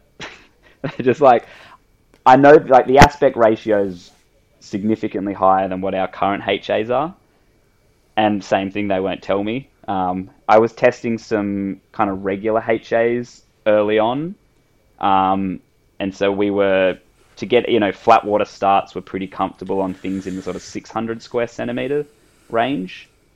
Um, That's But- absurd. yeah, which I think the the section development, and that's probably the hardest thing. You know, I think everyone talks, everyone wants to put a number on a foil to be like, this is the best measurement. And I mean, you know, Axis love span. I think span and mean chord. I think's their other one that they love. I know Adrian loves to say that. He's like area. He's like, I look at color before area. He's uh, he loves that one. buzzwords buzzwords for him? Yeah. But I think, you know, those trying to put those numbers on it almost mean nothing nowadays. Like, you know, I've ridden identical foils with, you know, in terms of numbers, but just a different section in them. And it's like night and day. Like, I could be riding at something that's 40% larger in area. It feels like it's got a stall speed like that. So it's really hard to communicate those the sections that are in these foils. And while it sounds like, oh my god, you're paddling up a 600, but you know the amount of work that they do on developing. You know, Armstrong have got um, the America Cup develop or one of the America Cup guys. Whoa, whoa, there it goes. There it is. There it is. he said it. It was gonna come out. I feel like it's just so ingrained from all the branding and all the like. The America. That's because you've just had him. You've you've had him screaming at you for the Yeah. last two weeks. Make sure you say What it. is Make this sure you say America's it. Cup, and what drink do they serve in it? Oh, I want some of their Kool Aid. They won't tell us ever. They're still secretive little bastards, but nah, they they have been. I mean, we've been using Chris as well. He's a guy that I met um, back home, who's uh, I think he's an aeronautical engineer, um, and he did he did his um, his thesis on sort of foil sections, all this sort of stuff, and he's someone we brought on with Armstrong that worked on with the um, the development of that pump foil, and he's got it. Yeah, I've got a you know the the America Cup guys will build you or can make you the most efficient, fastest foil, but you still need to make it work in a surf environment. It's a it's a totally different environment to what they're used to, and you know you need to balance all those ideas and come up with you know something that works in our realm. Um, and that's where these last race foils, you know, the sections that they kind of came out with, are just game changing for what we're doing in terms of racing. You know, it's you can flat. Is this going to be something? Um, yeah. Is this going to be production? Do we think? Because every you know, it's the same with I imagine the Axis stuff and um, the, the code stuff especially as well. Presumably they're going to make these. This is just this is just product. This is just uh, prototyping for a future product range, Yeah. or are they? You know, because they could be complete prototypes, but I would doubt that. Yeah, yeah, yeah. No, they are. Yeah, um, they're all they're things that are being worked on. I mean, we we're still so to get the the race foil that I rode. So the first two races I was on a different foil, um, and it was a, a Is section. that why that you were shit? Sorry, it was Is that shit. why you were shit?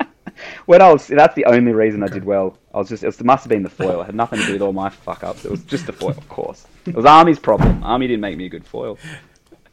No, it was, um, it was, you know, it was, it was the best foil I'd ridden to date in terms of racing, but there were still things that needed to be changed, and we were kind of looking at, but we effectively couldn't get it done in time for the M2O you know, to look at how much time it takes, you know, to recut a mold or cut new molds, to get it laid up, all that sort of stuff, and then the shipping time on top.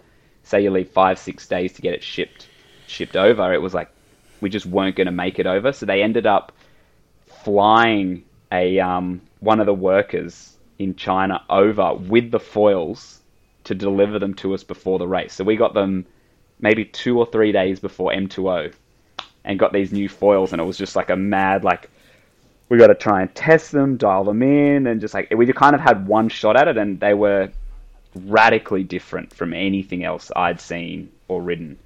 And so it was a bit of an unknown, and it was nervous to kind of to kind of be quite reliant on that for what you're going to ride in the race. So it obviously worked out for the better, but it was it was a wild wild few days leading up to it. But yeah, tho- so those foils will be something that um, you know they still need to be refined as as good as the section that's in this latest one. There's still a lot of work on getting them perfect, I suppose, or getting them better. So there'll be quite a few iterations, and I'm sure they'll be being be available in the near future, hopefully.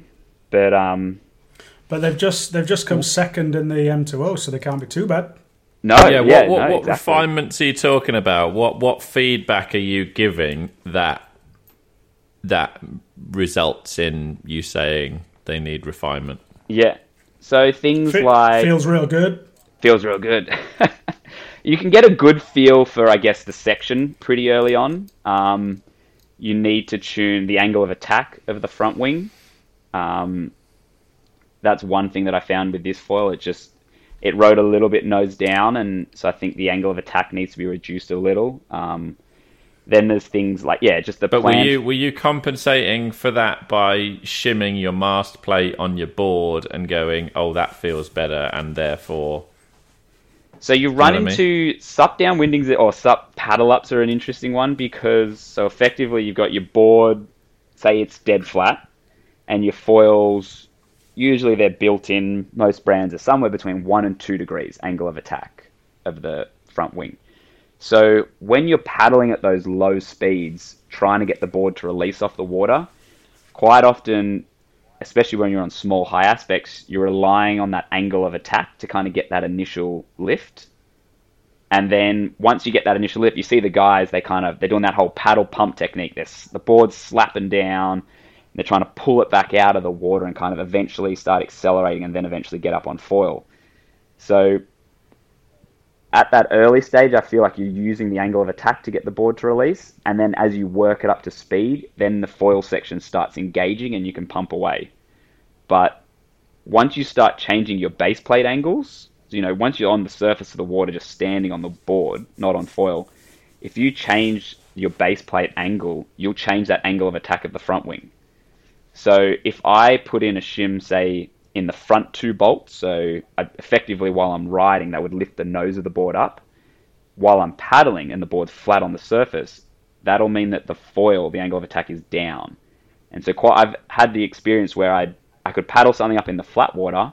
I put one degree in it, which would reduce the angle of attack, and all of a sudden it felt like it would just suck to the water. That angle of attack was pulling the board down. So you kind of need to, and that's that's the tricky thing with, I guess, the board design and then the foil design, the angle of attack is to get that so that you can still paddle it up comfortably, but then once it's planing and you know the foil's engaged, the board's still at an angle that um, not just nose down. Because your other thing is that you're when you're going at those speeds and you touch down, you you want the touchdown like where the surface area of the board touches down to be kind of between your feet. Whereas if you're running a bit too nose down, your nose will be the first thing to touch down, and it just mm. throws you forward.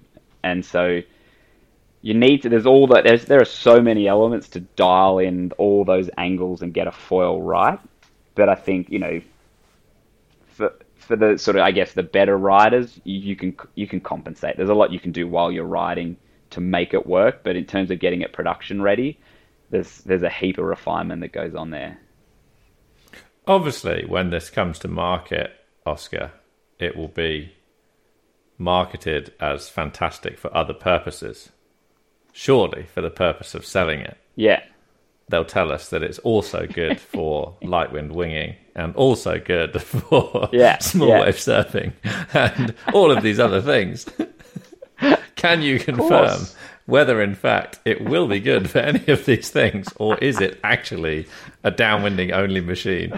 Ooh, I have winged it actually, and although it's I mean, I guess it depends. It's so hard with foiling to understand what everyone like the perspectives of people, and I think you know, say you look at the the pump and glide foils from Axis. You know, I don't know what their initial purpose was. I think it was surf, or just like like being able to pump out and link waves. But it was like the dock starting community all of a sudden evolved out of it. You know, it's people find uses that you just never thought were kind of going to evolve, and that's where, while I would say these are, yeah, you can you could light wind wing them, and especially if you're in quite flat water or whatever. Like I wouldn't want to ride a wave with them. You know that amount of span, like they turn, like they they turn surprisingly well for their size or their span. I guess they're you know they're such small in area. Um, so they still turn, but like I would way rather be on a mid aspect or a high aspect. There's no way if I had the choice, that I'd be on that in the surf. Um, but I think guys will come up with weird. You know, there's a foil only. I actually don't know his name. Ties a rope to a bridge and foils in a river. Yeah, you know, we've, we've we've we're waiting to have a. We've got a spot. We've got a bungee, and we've got a spot in mind to have a go Ooh. at this with Rich down there. Yeah, it is funny to us. think because because those disciplines they don't exist yet. Yeah, yeah. They they just you know you you can't you you can't guess what they're going to be because they're just going to pop up out of nowhere. Yeah. The exactly. first time someone took a uh, a uh, uh, plasterer's ladder, decorator's ladder down to the beach, they were looked at very bloody weirdly. Whereas yeah. now they're still looked at. Well, you say that, Freddie. Ninety-nine point nine nine nine nine nine percent of the population still look at every single foiler that's ever taken a ladder to the beach in exactly the same way, and will continue yeah. to do so. And when yeah. they see you and I trying to do it, they go, "Are those people mentally unwell?" yeah.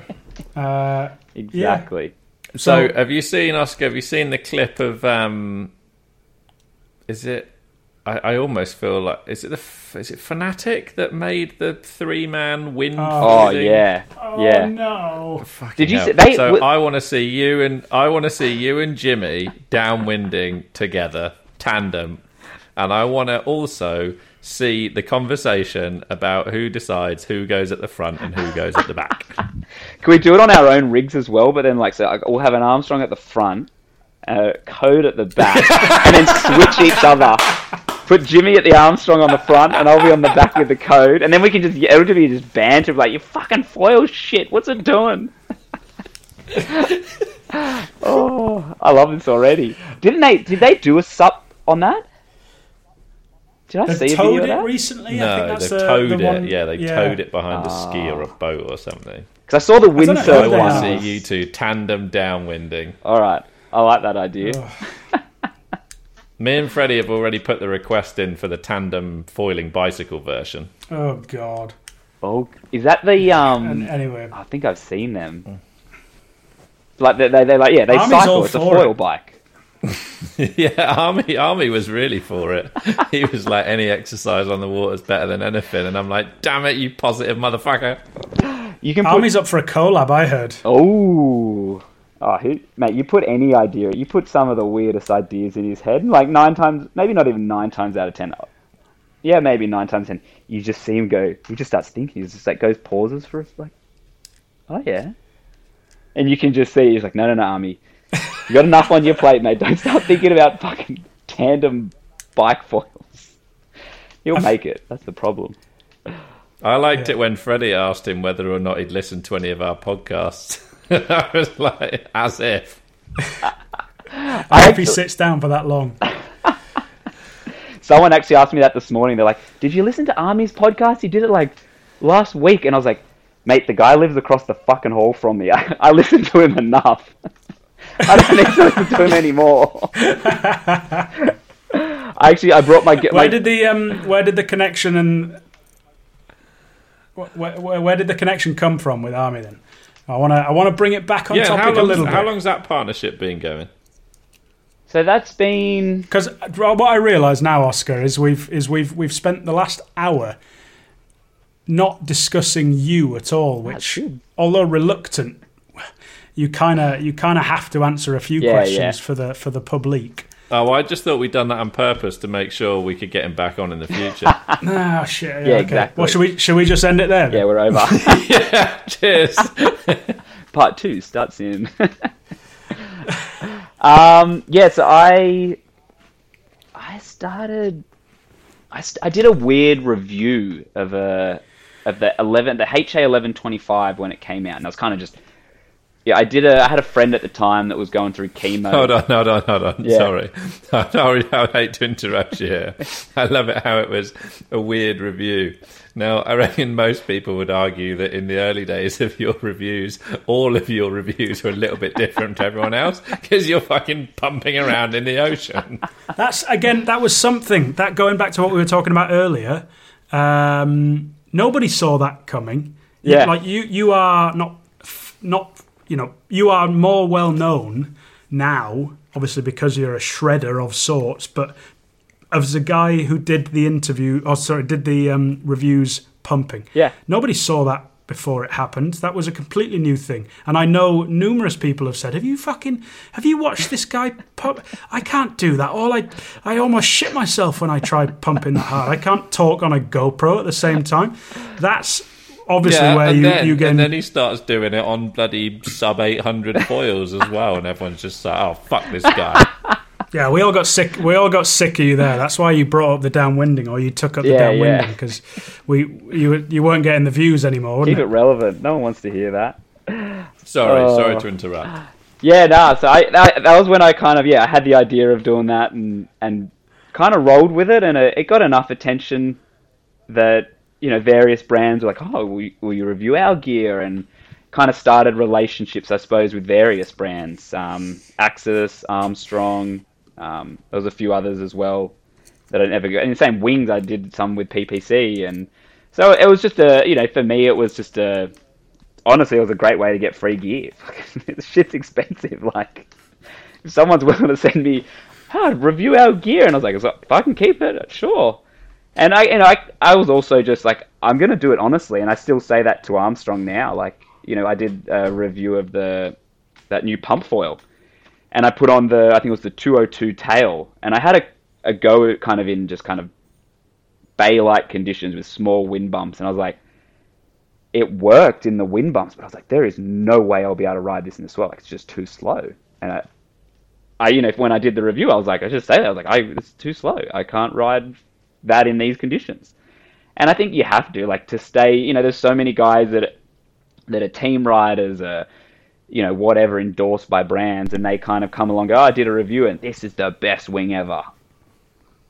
And you're kind of like, well, there's got to be negatives, and there always are. And I think if you don't point those negatives out, like people, you lose your your credibility in what you're saying about gear. And Yeah. you know, the the actually the the only one I I had was the that I got a bit of grief for was the the Armstrong mast. They brought out that new performance mast, and Adrian at Axis was like, "You didn't say anything negative about it," and I was like.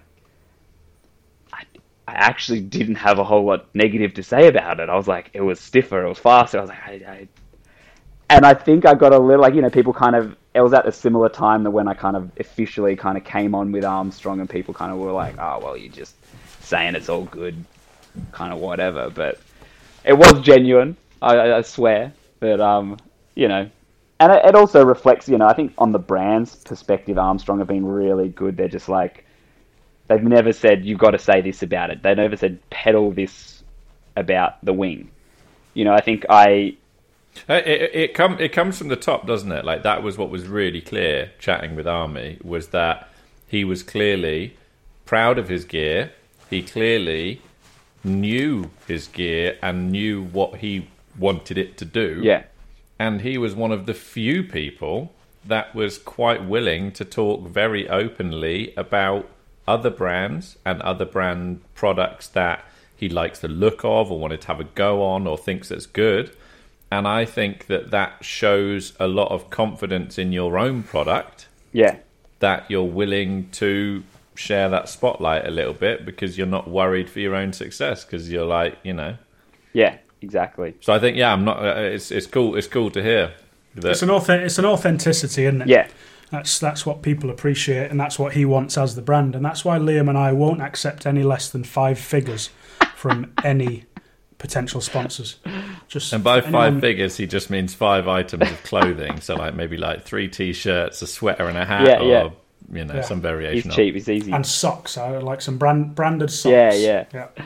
No, but that was. I mean, that is one of the. You know, I I gelled with the arms. I my first setup that I that I bought and paid for was an Armstrong setup, and you know, I, I your first setups it, it's expensive. You know, it's a big investment to buy a new setup. Um, and you know, I tested all these other brands. I knew guys that were writing for other brands. I tested some of their stuff that was about to come out, and you know, it was a big decision for me. And you know, I, I did choose Armstrong, but the main one for me was, you know, I think after I'd done the reviews and I I would, you know, they'd obviously send me gear before it would be released. They'd ask for feedback on them, and I started giving them feedback, and they were kind of different brands were like, oh, like this is actually good feedback. Like, all right, maybe we should get you more involved, and it kind of naturally grew like that. And I got involved with um, different brands on the development front. Um, and eventually, I kind of just got to the point where it was I had to make a decision. Really, it kind of like you know you spread yourself too thin with different brands, and you know if you do a review of one, it, it just you feel like you're just the balancing act in a playground with all the kids wanting your lunchbox, and you're like, if you give too much to him, he's gonna be pissed off at the other kid, and it's just like this. I just got sick of trying to balance it all, and I kind of knew that I was going to make a decision. But it was the first time that I met the guys at Armstrong. They brought me to the AWSI event um, last year in Hood River, and at the time I, I hadn't made it. You know, I wasn't writing for anyone in particular. They were just like, "Yeah, we'd love you to come out, just test gear with us, just hang out and meet everyone." And it was the first time I met them. We were kind of just talking about gear and whatnot, and they just straight up like just said, "You don't talk shit about any other brand." They're like, everyone is making good gear. We're all coming at it with different perspectives. We're trying to develop gear. Everyone's trying their hardest. Don't say anything bad about anyone else. And I kind of really respected that. Like, whereas there's other brands that kind of they'd they'd send me messages and be like, "Why the fuck are you riding that shit?" And I was like, "Oh, like." You, you once you get to know like someone who's developed a wing and seen what they've put into it and the work they've put into it, it's like you get a bit pissed off. You're like, man, this dude's trying really hard. Like, don't just write him off like that. And that's where Armstrong was just so like, everyone has something to learn from. Everyone's pushing different things, and we can all learn from each other. Don't talk shit about anyone. And I, I yeah, It's funny how, um, yeah, it's funny on that note how even like loyal customers do that as well as the brands themselves. Yeah. Um, and it's like how much people get hung up on uh, like warranties and recalls and stuff like that. You're like, okay, if a brand is continuously making recalls, there's, there, there's probably some quality control issue Yeah. there.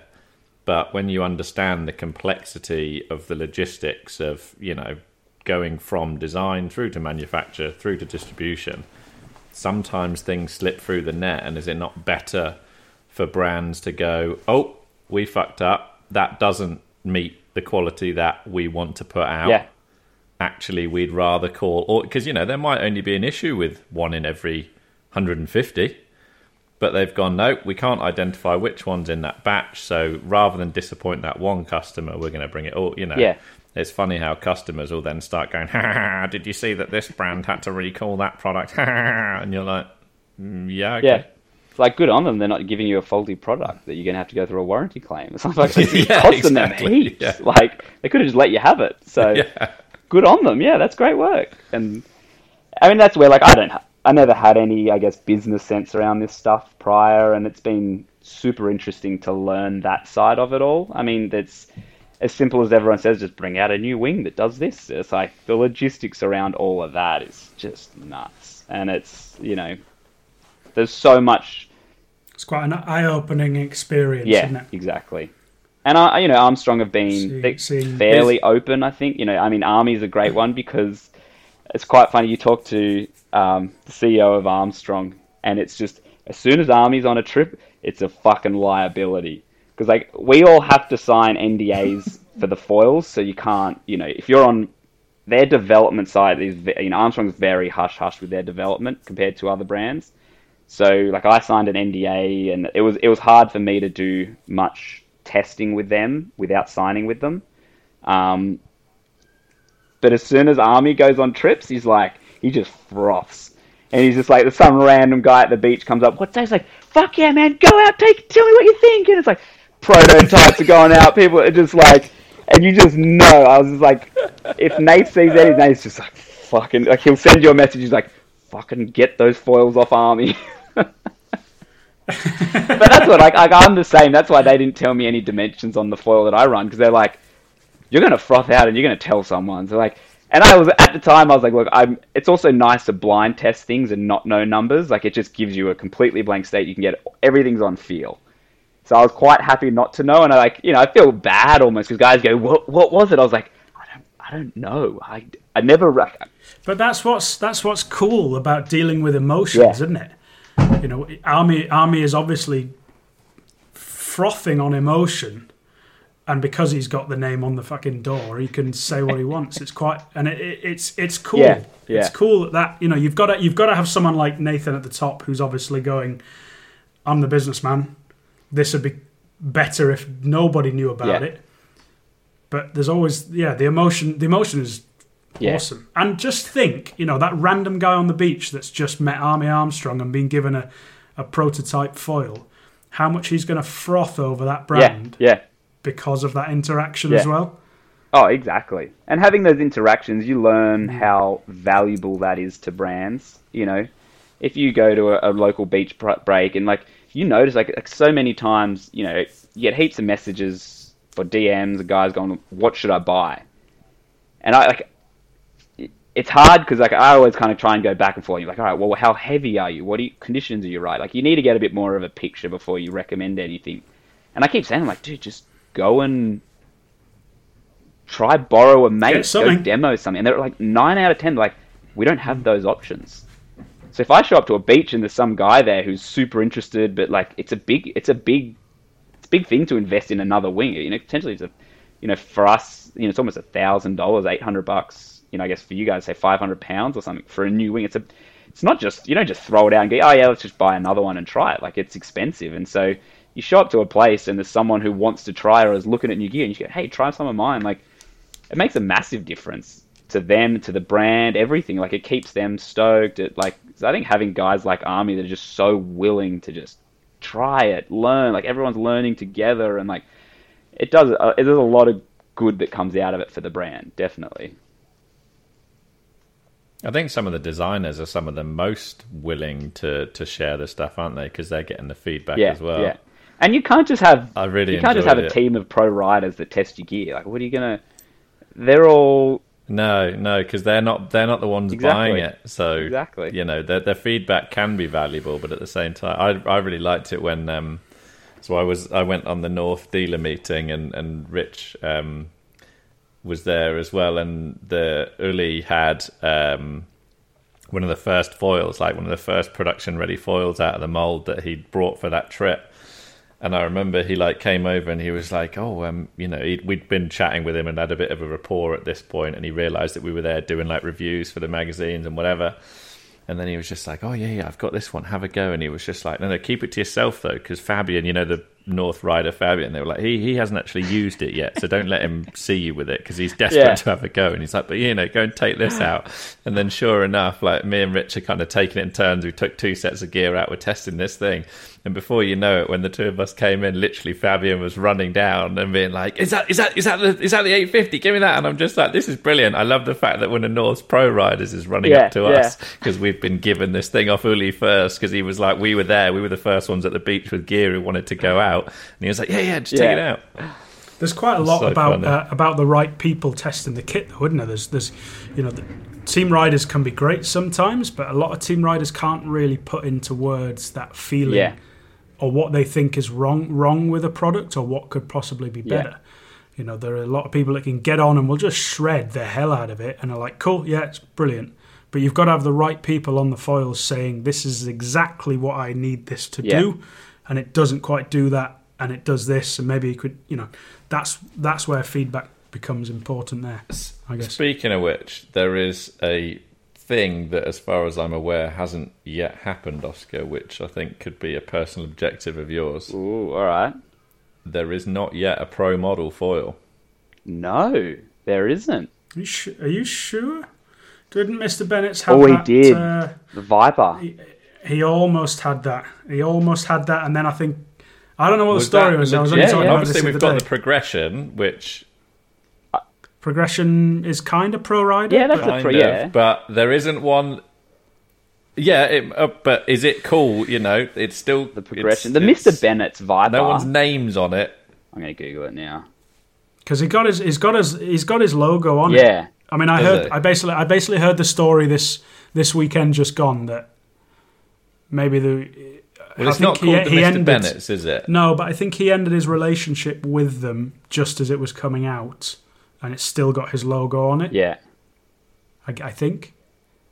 I've heard. And I'm completely. I completely- can't remember the Well, don't let details that get it. I heard way. there I mean, it- I want to it's- see. I want to it's, see the. it's, it's not it's not like me to throw not quite understood information out there. So Yeah. I do want to say I don't really know, and I don't want to offend anybody by saying that kind of stuff. But Nah. that's what I heard, so I'm telling everybody in the world. I mean, yeah, I mean, Either he, way, that would have been, Armstrong I Oskar. suppose, the first. I mean, I weirdly met Bennett three years ago, I think it was, and we tested the 150. He started he started following us, by the way. Oh, He started following us. We've made we've we've we've He's made it. feeling left out. He's like, oh, And- why wouldn't and they Tom invite me on the podcast? He's a good dude to chat with. Has he got? Has he got? He, he, he uh, no doubt he doesn't listen at all. So we'll take the piss out of him. Has he got some character? Is he good? Yeah, chat? he's a good dude. Really good dude. I got I got a lot of Ah, time for him. I, yeah, we met probably three years ago. I just got my first setup, which was the Armstrong 1250, and he was testing the the Viper 150 at the time. Um, and we were kind of just trading off. We we at the time were tuning our gear very like we kind of go for a pretty similar board angle and front foot back foot feel, like in terms of the amount of pressure either way. Um, he has some other things that he tunes a little differently, but we, we can usually quite comfortably switch between us. So we had a session earlier this year testing some gear as well, and same thing. We're we're quite easy. Like other guys, you get on their gear and you're just like it's unrideable. It takes you the whole session to even remotely start to tune in to what they're riding. But we're usually pretty easy to switch between. But he tunes his gear. He's someone who rides a really long fuse and then tiny tails. So he's got a, a very unique tuning to anyone else. But then he, if you look at him ride, he rides better than anyone else. So Yeah. he's definitely onto something. I wouldn't mind having a play on on on that that kind of thing. The the whole because we've talked about it in the past, Liam and I, about reducing um, rear wing lengths, and Liam's fairly committed to thinking that the, the longer fuselage is better, and then that. I think I think it depends on the wing. I think it depends Yeah, on the wing. yeah. but it got I think backed it up depends by on the the fact foil that and the conditions. I think when the, I think when you're riding at higher speeds and you're trying to ride critically, that's when I would definitely say yeah, longer fuse, smaller rear Yeah. wing seems to give you more speed, more pitch control, all the rest Yeah. of it. If you're in sort of mid-size and you're trying to get a bit whippy and have fun, then yeah, that's when that's when you're not going to be so bothered. Yeah. I mean, I just like to have. Yeah, it'd be great to have enough toys for us to actually have the luxury of being able to play with that and having the conditions to go out back to back and make those Yeah. assessments. I mean, yeah, testing gear back to back is, you know, I think foiling a lot of guys go down the rabbit hole of tr- using the gear to correct their own mistakes. There are so many guys that are like, oh, I need to get a new tail. Oh, it was it's the tail. I didn't have the right shim in. I need the other this that. Like, the gear's at, at such a level now where it's all so good, and I think if you just spend the time on it and ride it, that's the biggest progressions you'll make. And yeah, it's fun to, to try new feelings, but just tuning in with your own gear and just riding the same thing for a month, nothing else. Whether it's winging, whatever it is, prone, just ride the same setup for a month straight. The amount you learn is just in your own self. Like, what are you doing and all that? It's not just what the gear's doing. So there's That's the only negative side of um, of having these the Axis and the Armstrong and the F1 where each month you get a new product. yeah, yeah, And I, I, I, having conversations with, with shops of ours who want to try a new rear wing and a new fuselage, and you're like, mate, just fucking calm Yeah. down. Just get used to get used to what you've got. That's the only disadvantage, I guess, of, of everything becoming a lot more modular now, which everything yeah, is. yeah, um, is is it is it is more achievable, and it's you know it's only a few hundred quid to to change a rear wing, for yeah, instance. yeah, There and I I'm we've talked about it in the past, but I've probably changed far. Well, I know I've changed far too much with what setups I ride, and I like to think I've probably stuck a lot more recently with the same kit. I maybe wouldn't say my riding's got better, but I feel a bit more comfortable because you know how something's going to react and, and how it's going to respond yeah, because of it, because of the because of the time you've yeah, taken on it. yeah. Exactly. So, how long you got left out where you are, Oskar? Um, that's actually a good question. So we're back on Maui now. Um, so I still, as much as I'd love this to be my full time job, it's not my full time job. I have a day job. Um, so I'm working remotely while I'm here. Um, so usually I spend the mornings working, and then we go training, foiling um, from like midday onwards. And what what do you do for work? What what what project are you billing this to? Is this professional development or Um, networking? So or- I'm sort of working geospatial. Um, I, at the moment, I'm working for an environmental consulting company. So we do everything from app development for field teams to go out into the field and collect their data to sort of streamlining the data processing to client side applications for clients to view their data. It's yeah, it's a super interesting job, and but it's just one that I can do remotely. I kind of finished up with uni while I was um, in the middle of COVID, um, and kind of transitioned into the full time workforce in the middle of COVID while everyone was at home, and was thankful that the the company I was at they were just like, well, turns out this actually works well. Everyone being at home, so stay at home. And so it just meant that I like I grew up in Sydney, so um, it meant that I could move down the coast and and stay there and you know still keep a job. And same thing here. Like I I called work kind of when this trip came up. Um, sort of called them and sort of said, hey, what are your thoughts on looking to go to Hawaii for a month um, to foil? How would that work with you guys? And they're just like, yeah, sure, go for it. And we had we had a big meeting. Do they know? Do they? Sorry. I was just. Do they know how much of a big deal you are? Have you uh, had to explain that to them or not? I, I, I, I think that most of them know that I sort of surf. That's about it. I sort of don't. I was like, oh yeah, you, you're, you're still the surfer. You like surfing. I was like, yeah, yeah, I like surfing. That's, that's about as far as I go with it. Let's let yeah. Let's leave Yeah, it at yeah. that. I started I started a new engineering job a couple of months ago, and um, my boss's dad listens to the podcast. Ooh, Really, that's a good connection. that's very cool. That's a really good connection. I That's thought that was great. quite funny. Oh, I haven't come across any other foil. I just like the conversations I have with um. I, I like the conversations I have with family and, and friends when you get introduced as like the kite surfer, Yeah, and you're like, yeah, I'll roll with it. That's what Yep. I do. oh, oh, you know, do you are you going kiting this weekend? Yeah, let's just go with that. I'm not interested in it. Do you? Oh, have you seen that thing that that come? Uh, y- yeah, I've seen it. That's yeah. We, just you can see the questions just leading down a path, and you're like, I'm just. I'm just going to go over here. I'm just going to go Yeah. somewhere else because it's not worth the time Yeah. and the effort to explain the this. number of foiling conversations, like in Sydney, like if there's people around, like you'll often be like, all right, I got to go in, and you look on the beach and there's like five people have been standing there pointing and watching. and you're like, this conversation's going to be longer than it takes me to go get another wave and wait for them to leave. So I'm like, I'm going to get Yeah. another wave and they'll leave.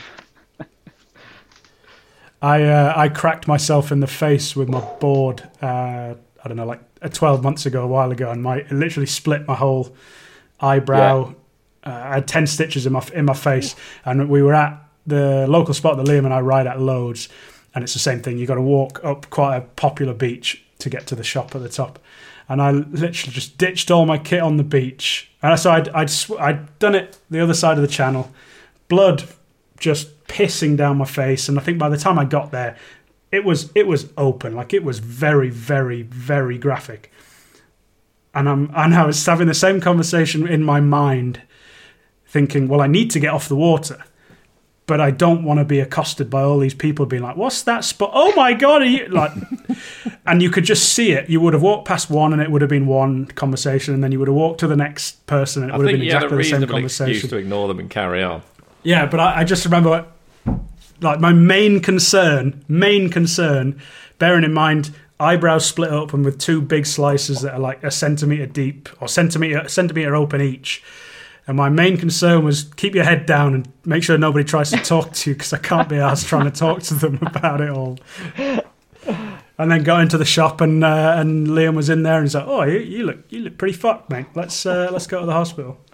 Oh mate, I've done it. I did it on our first. We went to New Zealand earlier this year on a, a trip, and first I think uh, first session I borrowed a buddy's board and it was a slightly longer board than I'd ridden, um, and I just well, I don't know. I wasn't thinking. I kind of came off the to- over the top of a wave, and I'm used to having a shorter nose, but with a little bit longer nose, I kind of went to drive over the top, and I, the nose just touched. And I just kind of fell forward and like came up, and the board. I looked over the board was just on its side, and, like so slowly, just came over and just like bumped me on the side of the head. But it just it was right on that kind of eye socket, and it just split.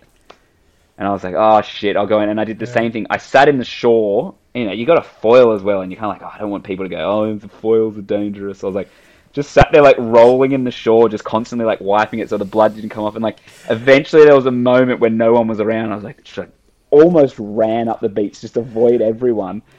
And then like I was, I'd red eyed in. I was so jet lagged at this stage, and I was just like, I was like, you know what? I was like, I'm not gonna go and tell everyone else. I was like, I kind of just put the board up and just put it over me and just went to sleep.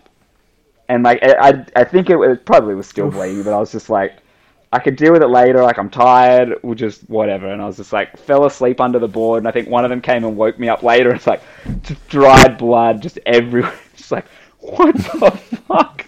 You know, I'm like, so they think I'm passed out, and I was like, this is just not looking good. But Taddy, who's actually one of the another Armstrong rider, she's a, a an anesthetist.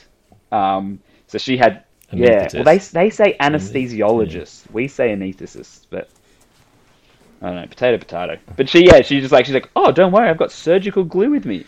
Because like, as soon as you get stitches, like, stay out of the water. And I was like, it's the day one, so I was like, she just pinched it, glued it. It was in the water that afternoon. It's perfect. I thought surgical glue was just super glue. I've always just used super We're the, glue. I'm the same. I've I always travel. I've got it here. Believe it or not, it is.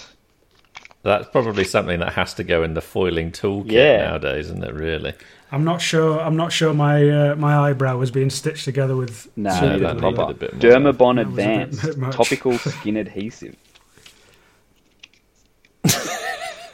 Top- Who knows? It comes out like purple. I think the stuff in the end sort of purple, but that wonder stuff.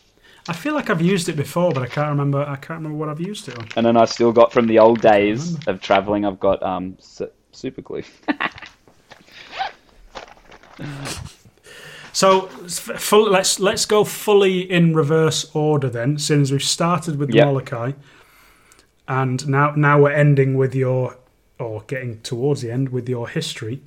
What were you doing prior to foiling water base? Has it all just been surf Yeah. stuff for you? You mentioned you haven't. Okay, so you haven't done any wing. You hadn't done any wind stuff before this, so it's all predominantly surfing. What what drew you to foiling from surfing? Um, so I initially I had a buddy up the road that um, had gotten a foil set. He was a pro bodyboarder that I think GoFoil had sent him a setup, and so he kind of had this big board. He was like, "Dude, have a crack at it," and I was like, you know, seeing him with his big board, I was like, "Oh yeah, like a." Kind of looks fine. I think I'd seen the Kai Lenny video of him pumping out, and I was like, "Oh, that's cool." But then I obviously saw him, and I was like, "This guy's one of the most talented watermen around." And I was like, "And you're not making this look fun." And I, he's like, "Have a go." We're out on a just having a surf, and he's like, "Have a go." And I was like, kind of got one, and was like, got a glimpse of the glide, and was a little bit like, "Oh shit!" Like this is there's something to this, and I think eventually I took a few months later. I bought like a Chinese knockoff setup. It was rubbish, useless, but I kind of got it enough that I could like pump out and get to another wave. And like I, because we got a surf background, we learned prone. How long did that take you? Oh, I'm gonna say probably twelve sessions. I think it took took me eight or six to eight before I really got comfortable on it, and then it was just a few more. Like all I wanted to do was link a wave because like surfing, you're just so I ride the wave and you're stuck with the wave. But foiling, I think the appeal is that it's a bit more three dimensional. You can look out the back. You see most foilers, they stand to their feet, and the first thing they do is look behind them. Go, is there something else coming? Is there something better? It's like that ability to pump away and connect to other waves was kind of what was that idea. I was like, that's sick. So all I was doing was just getting speed, kicking off, and I'd pump out to the next one.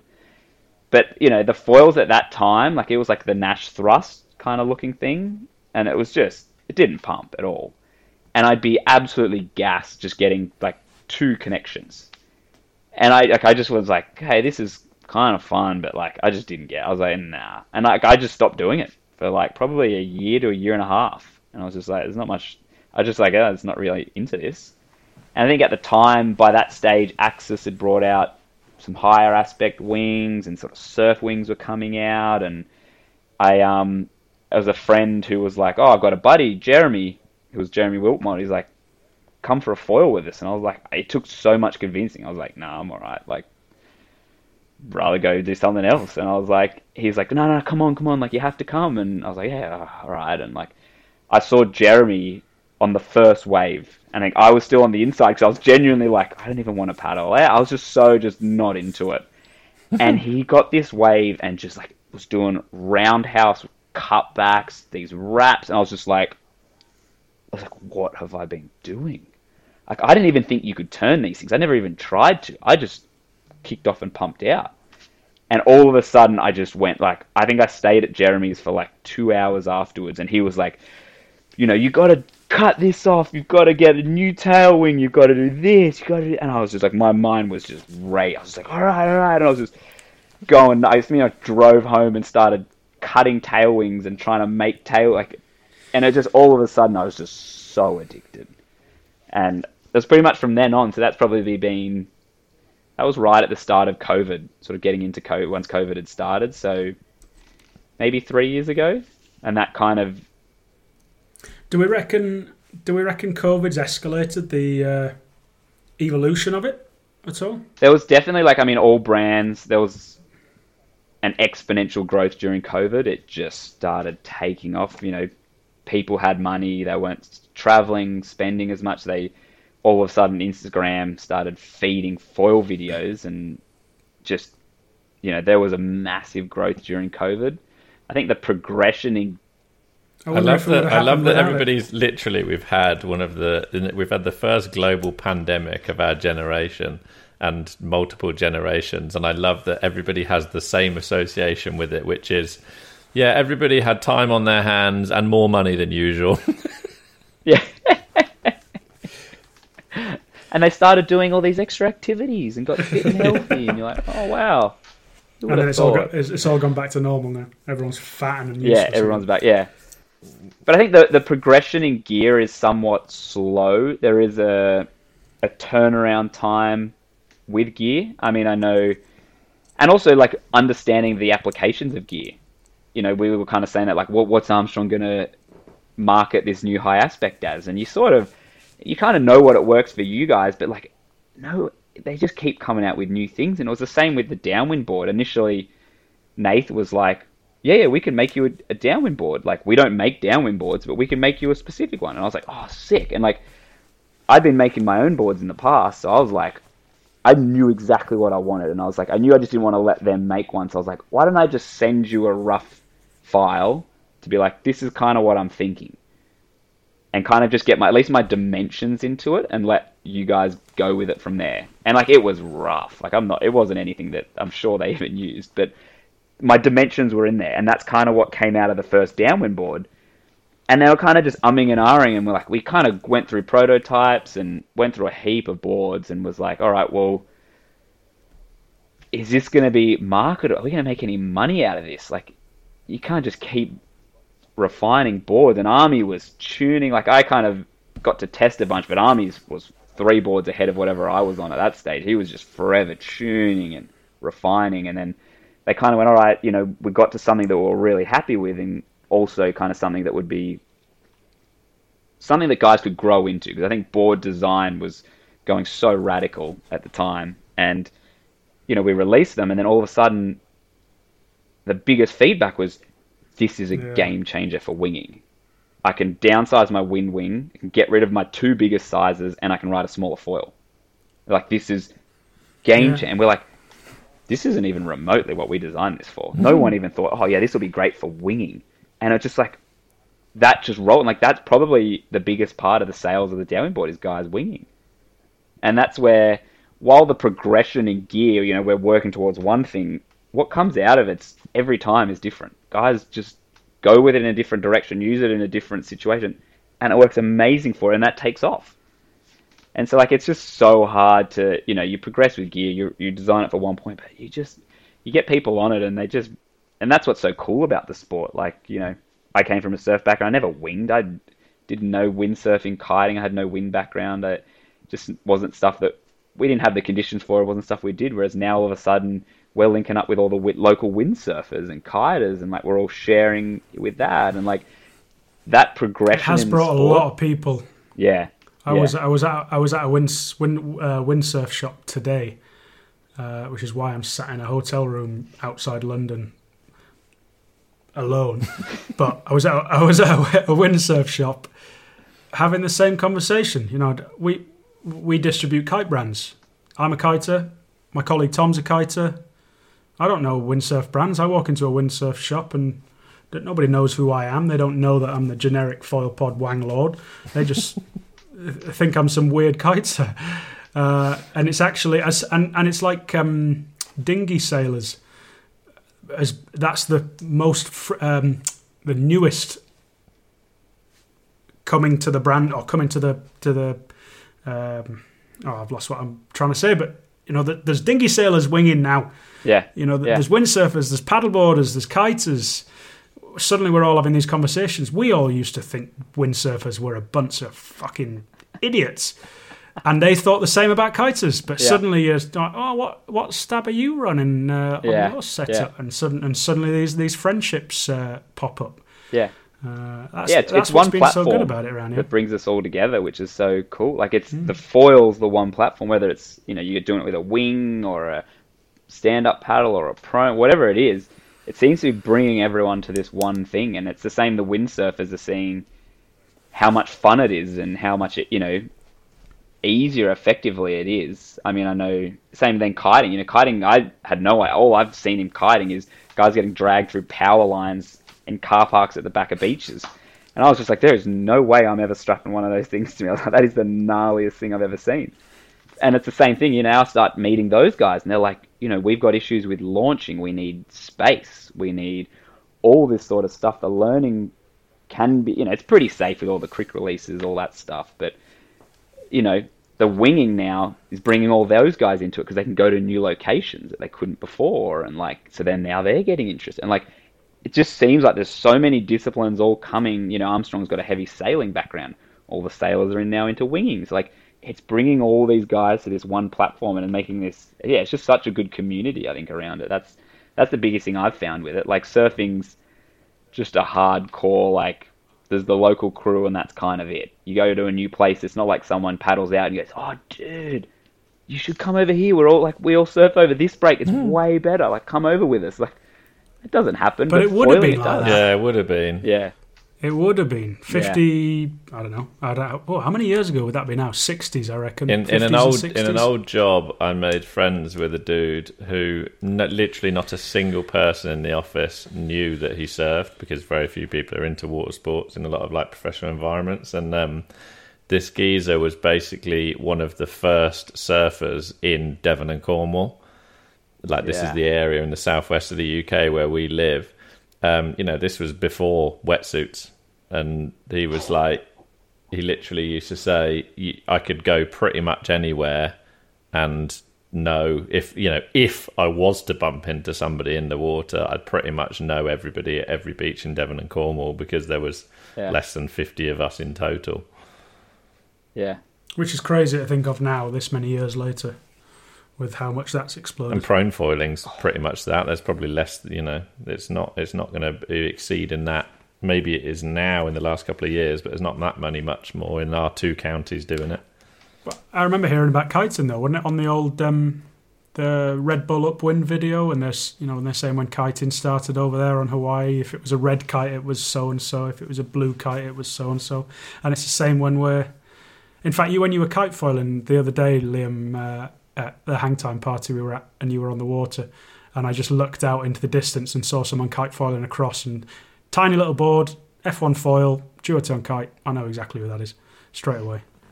Likewise, when, when you're prone foiling, you can see them all from the headland at Crantock. You know exactly who it is. Yeah. You know exactly which one Tom Earl is because he's the only one that's actually making it look much good. it's cool. It's good. It's a good position to be in, and it's like um, Liam said about the downwind stuff ages ago. Whenever the hell we started this podcast, uh, it's a really exciting time for you to be part of that scene because every single person that's on that water at the same time as you is a pioneer in, in what we're doing, yeah, yeah. which is cool. Oh, absolutely. and and we were sat at home like a couple of well no I was sat at home like a nerd watching I mean, there is a shit over here yeah. There's that that element of well, I get. I mean, yeah, pioneering, but just adventure with downwinding. And I think that will always draw certain people. don't let it to go to your head by the way Oskar Nah. don't don't let all that go Not to your until head. you won. First loser, mate. I'm still a loser. Doesn't matter how you look at it. all right shall we wrap it up Yeah. Yeah, let's do it. That was a good chat. Jeez, what are we at? Two. Oh wow, Yeah. it's been a while. The I feel probably so stopped sorry for already. whoever's I think we're, this shit back. That's us. That's us. uh, that's It it feels That's like we could have just be put a recorder in a pub and just sat down and talked shit anyway. That is Well, that's the the, whole point that's Yeah. that is the dream I tell you what if you guys because we're not going over to Australia because we don't get paid enough but if you two you and I and um, if you and Jeremy get Army to pay for you to come over here Yeah, let's do a fucking live podcast in a pub and let's just get shit faced. yeah. Good luck to you guys That'd trying to clean great. the audio up. yeah, yeah. That one would go I, I do as wonder is. how they. Yeah, Yeah. Well, we we were we. I would love to do um, live shows like that. are you guys doing get AWSI? If someone No, pays I for us to be there, No, we're not. That would be sick though. If yeah, I don't know how the hell we do. Anyway, let's let's worry about that More logistics. another time. We'll be over there. Let's do a live one. Um, I'll, I'll propose I it would, to I would love that. maybe we just maybe we just need to get a little bit of money from each brand so we can Yeah. slag each one of them. it's a bit like the GWA and the GKA. There's the Global Kite Sports Association, whatever. We're going to be the Global GFP Association, and we need a little bit of money off every single brand so that we Yeah. can take the piss out of all of them. Yeah. Keeping everyone, keeping everyone's Alright. egos down. I like this. That's just Yeah. the goal. Yeah, yeah, yeah, Don't get a big exactly. head, mate. Yeah, Yeah. it's quite a Maybe hard that sell, should though. be literally. Maybe we put that together in a little portfolio and just literally word it exactly like that. Yeah. We need twenty pounds off all of you, so we don't call you all wankers, And then, or and then just one of you wankers. sorry. anybody that doesn't chip in will be like, their ego's too big. They don't want bringing down a step. Once you get enough involved, the rest have to come to the table. They're just going to Yeah, look exactly. bad. Yeah, that's true. Yeah. That's true. I love it. All right. Thank you very much for your time, Oskar. Appreciate Uh, it. It's been a very enjoyable conversation that we've had for weeks now. So I'm really glad that we actually managed to sit down. And it, yeah, it was- Joke, it was joking cool. It was aside, alright. seriously impressed, and hope that yeah, hope that you're stoked on the result because it's fucking rad. And the fact that you and Jimmy did come first and second is brilliant. Yeah, yeah. It's very good. No, I was super stoked. It was uh, it was an adventure out there and far beyond what I was expecting. So it was just a wild journey. Looking forward to just going home back to a small town and having a prone session. It is a circus once it all goes, but it's you miss home. Can't wait to get back. But I'm gonna start. I'm gonna start looking at your coastline. I'm gonna give you guys a downwind run. Start something to start with, maybe. I'm sure you guys have probably stared at every Google map of your coastline and tried to work it out. But Kit, We need we need Kit. Kit is holding us back. Yeah, Kit is holding us back at the moment. We're getting there. Mm. I haven't got much at the minute either. We're, we're getting there. We are getting there. Anyway, let's because we're waffling now. yeah, Uh, let's say our fake goodbyes, and then we'll talk. We'll talk in a second. Um. Thanks, guys. Bye. there you go. That's all it was. Just that.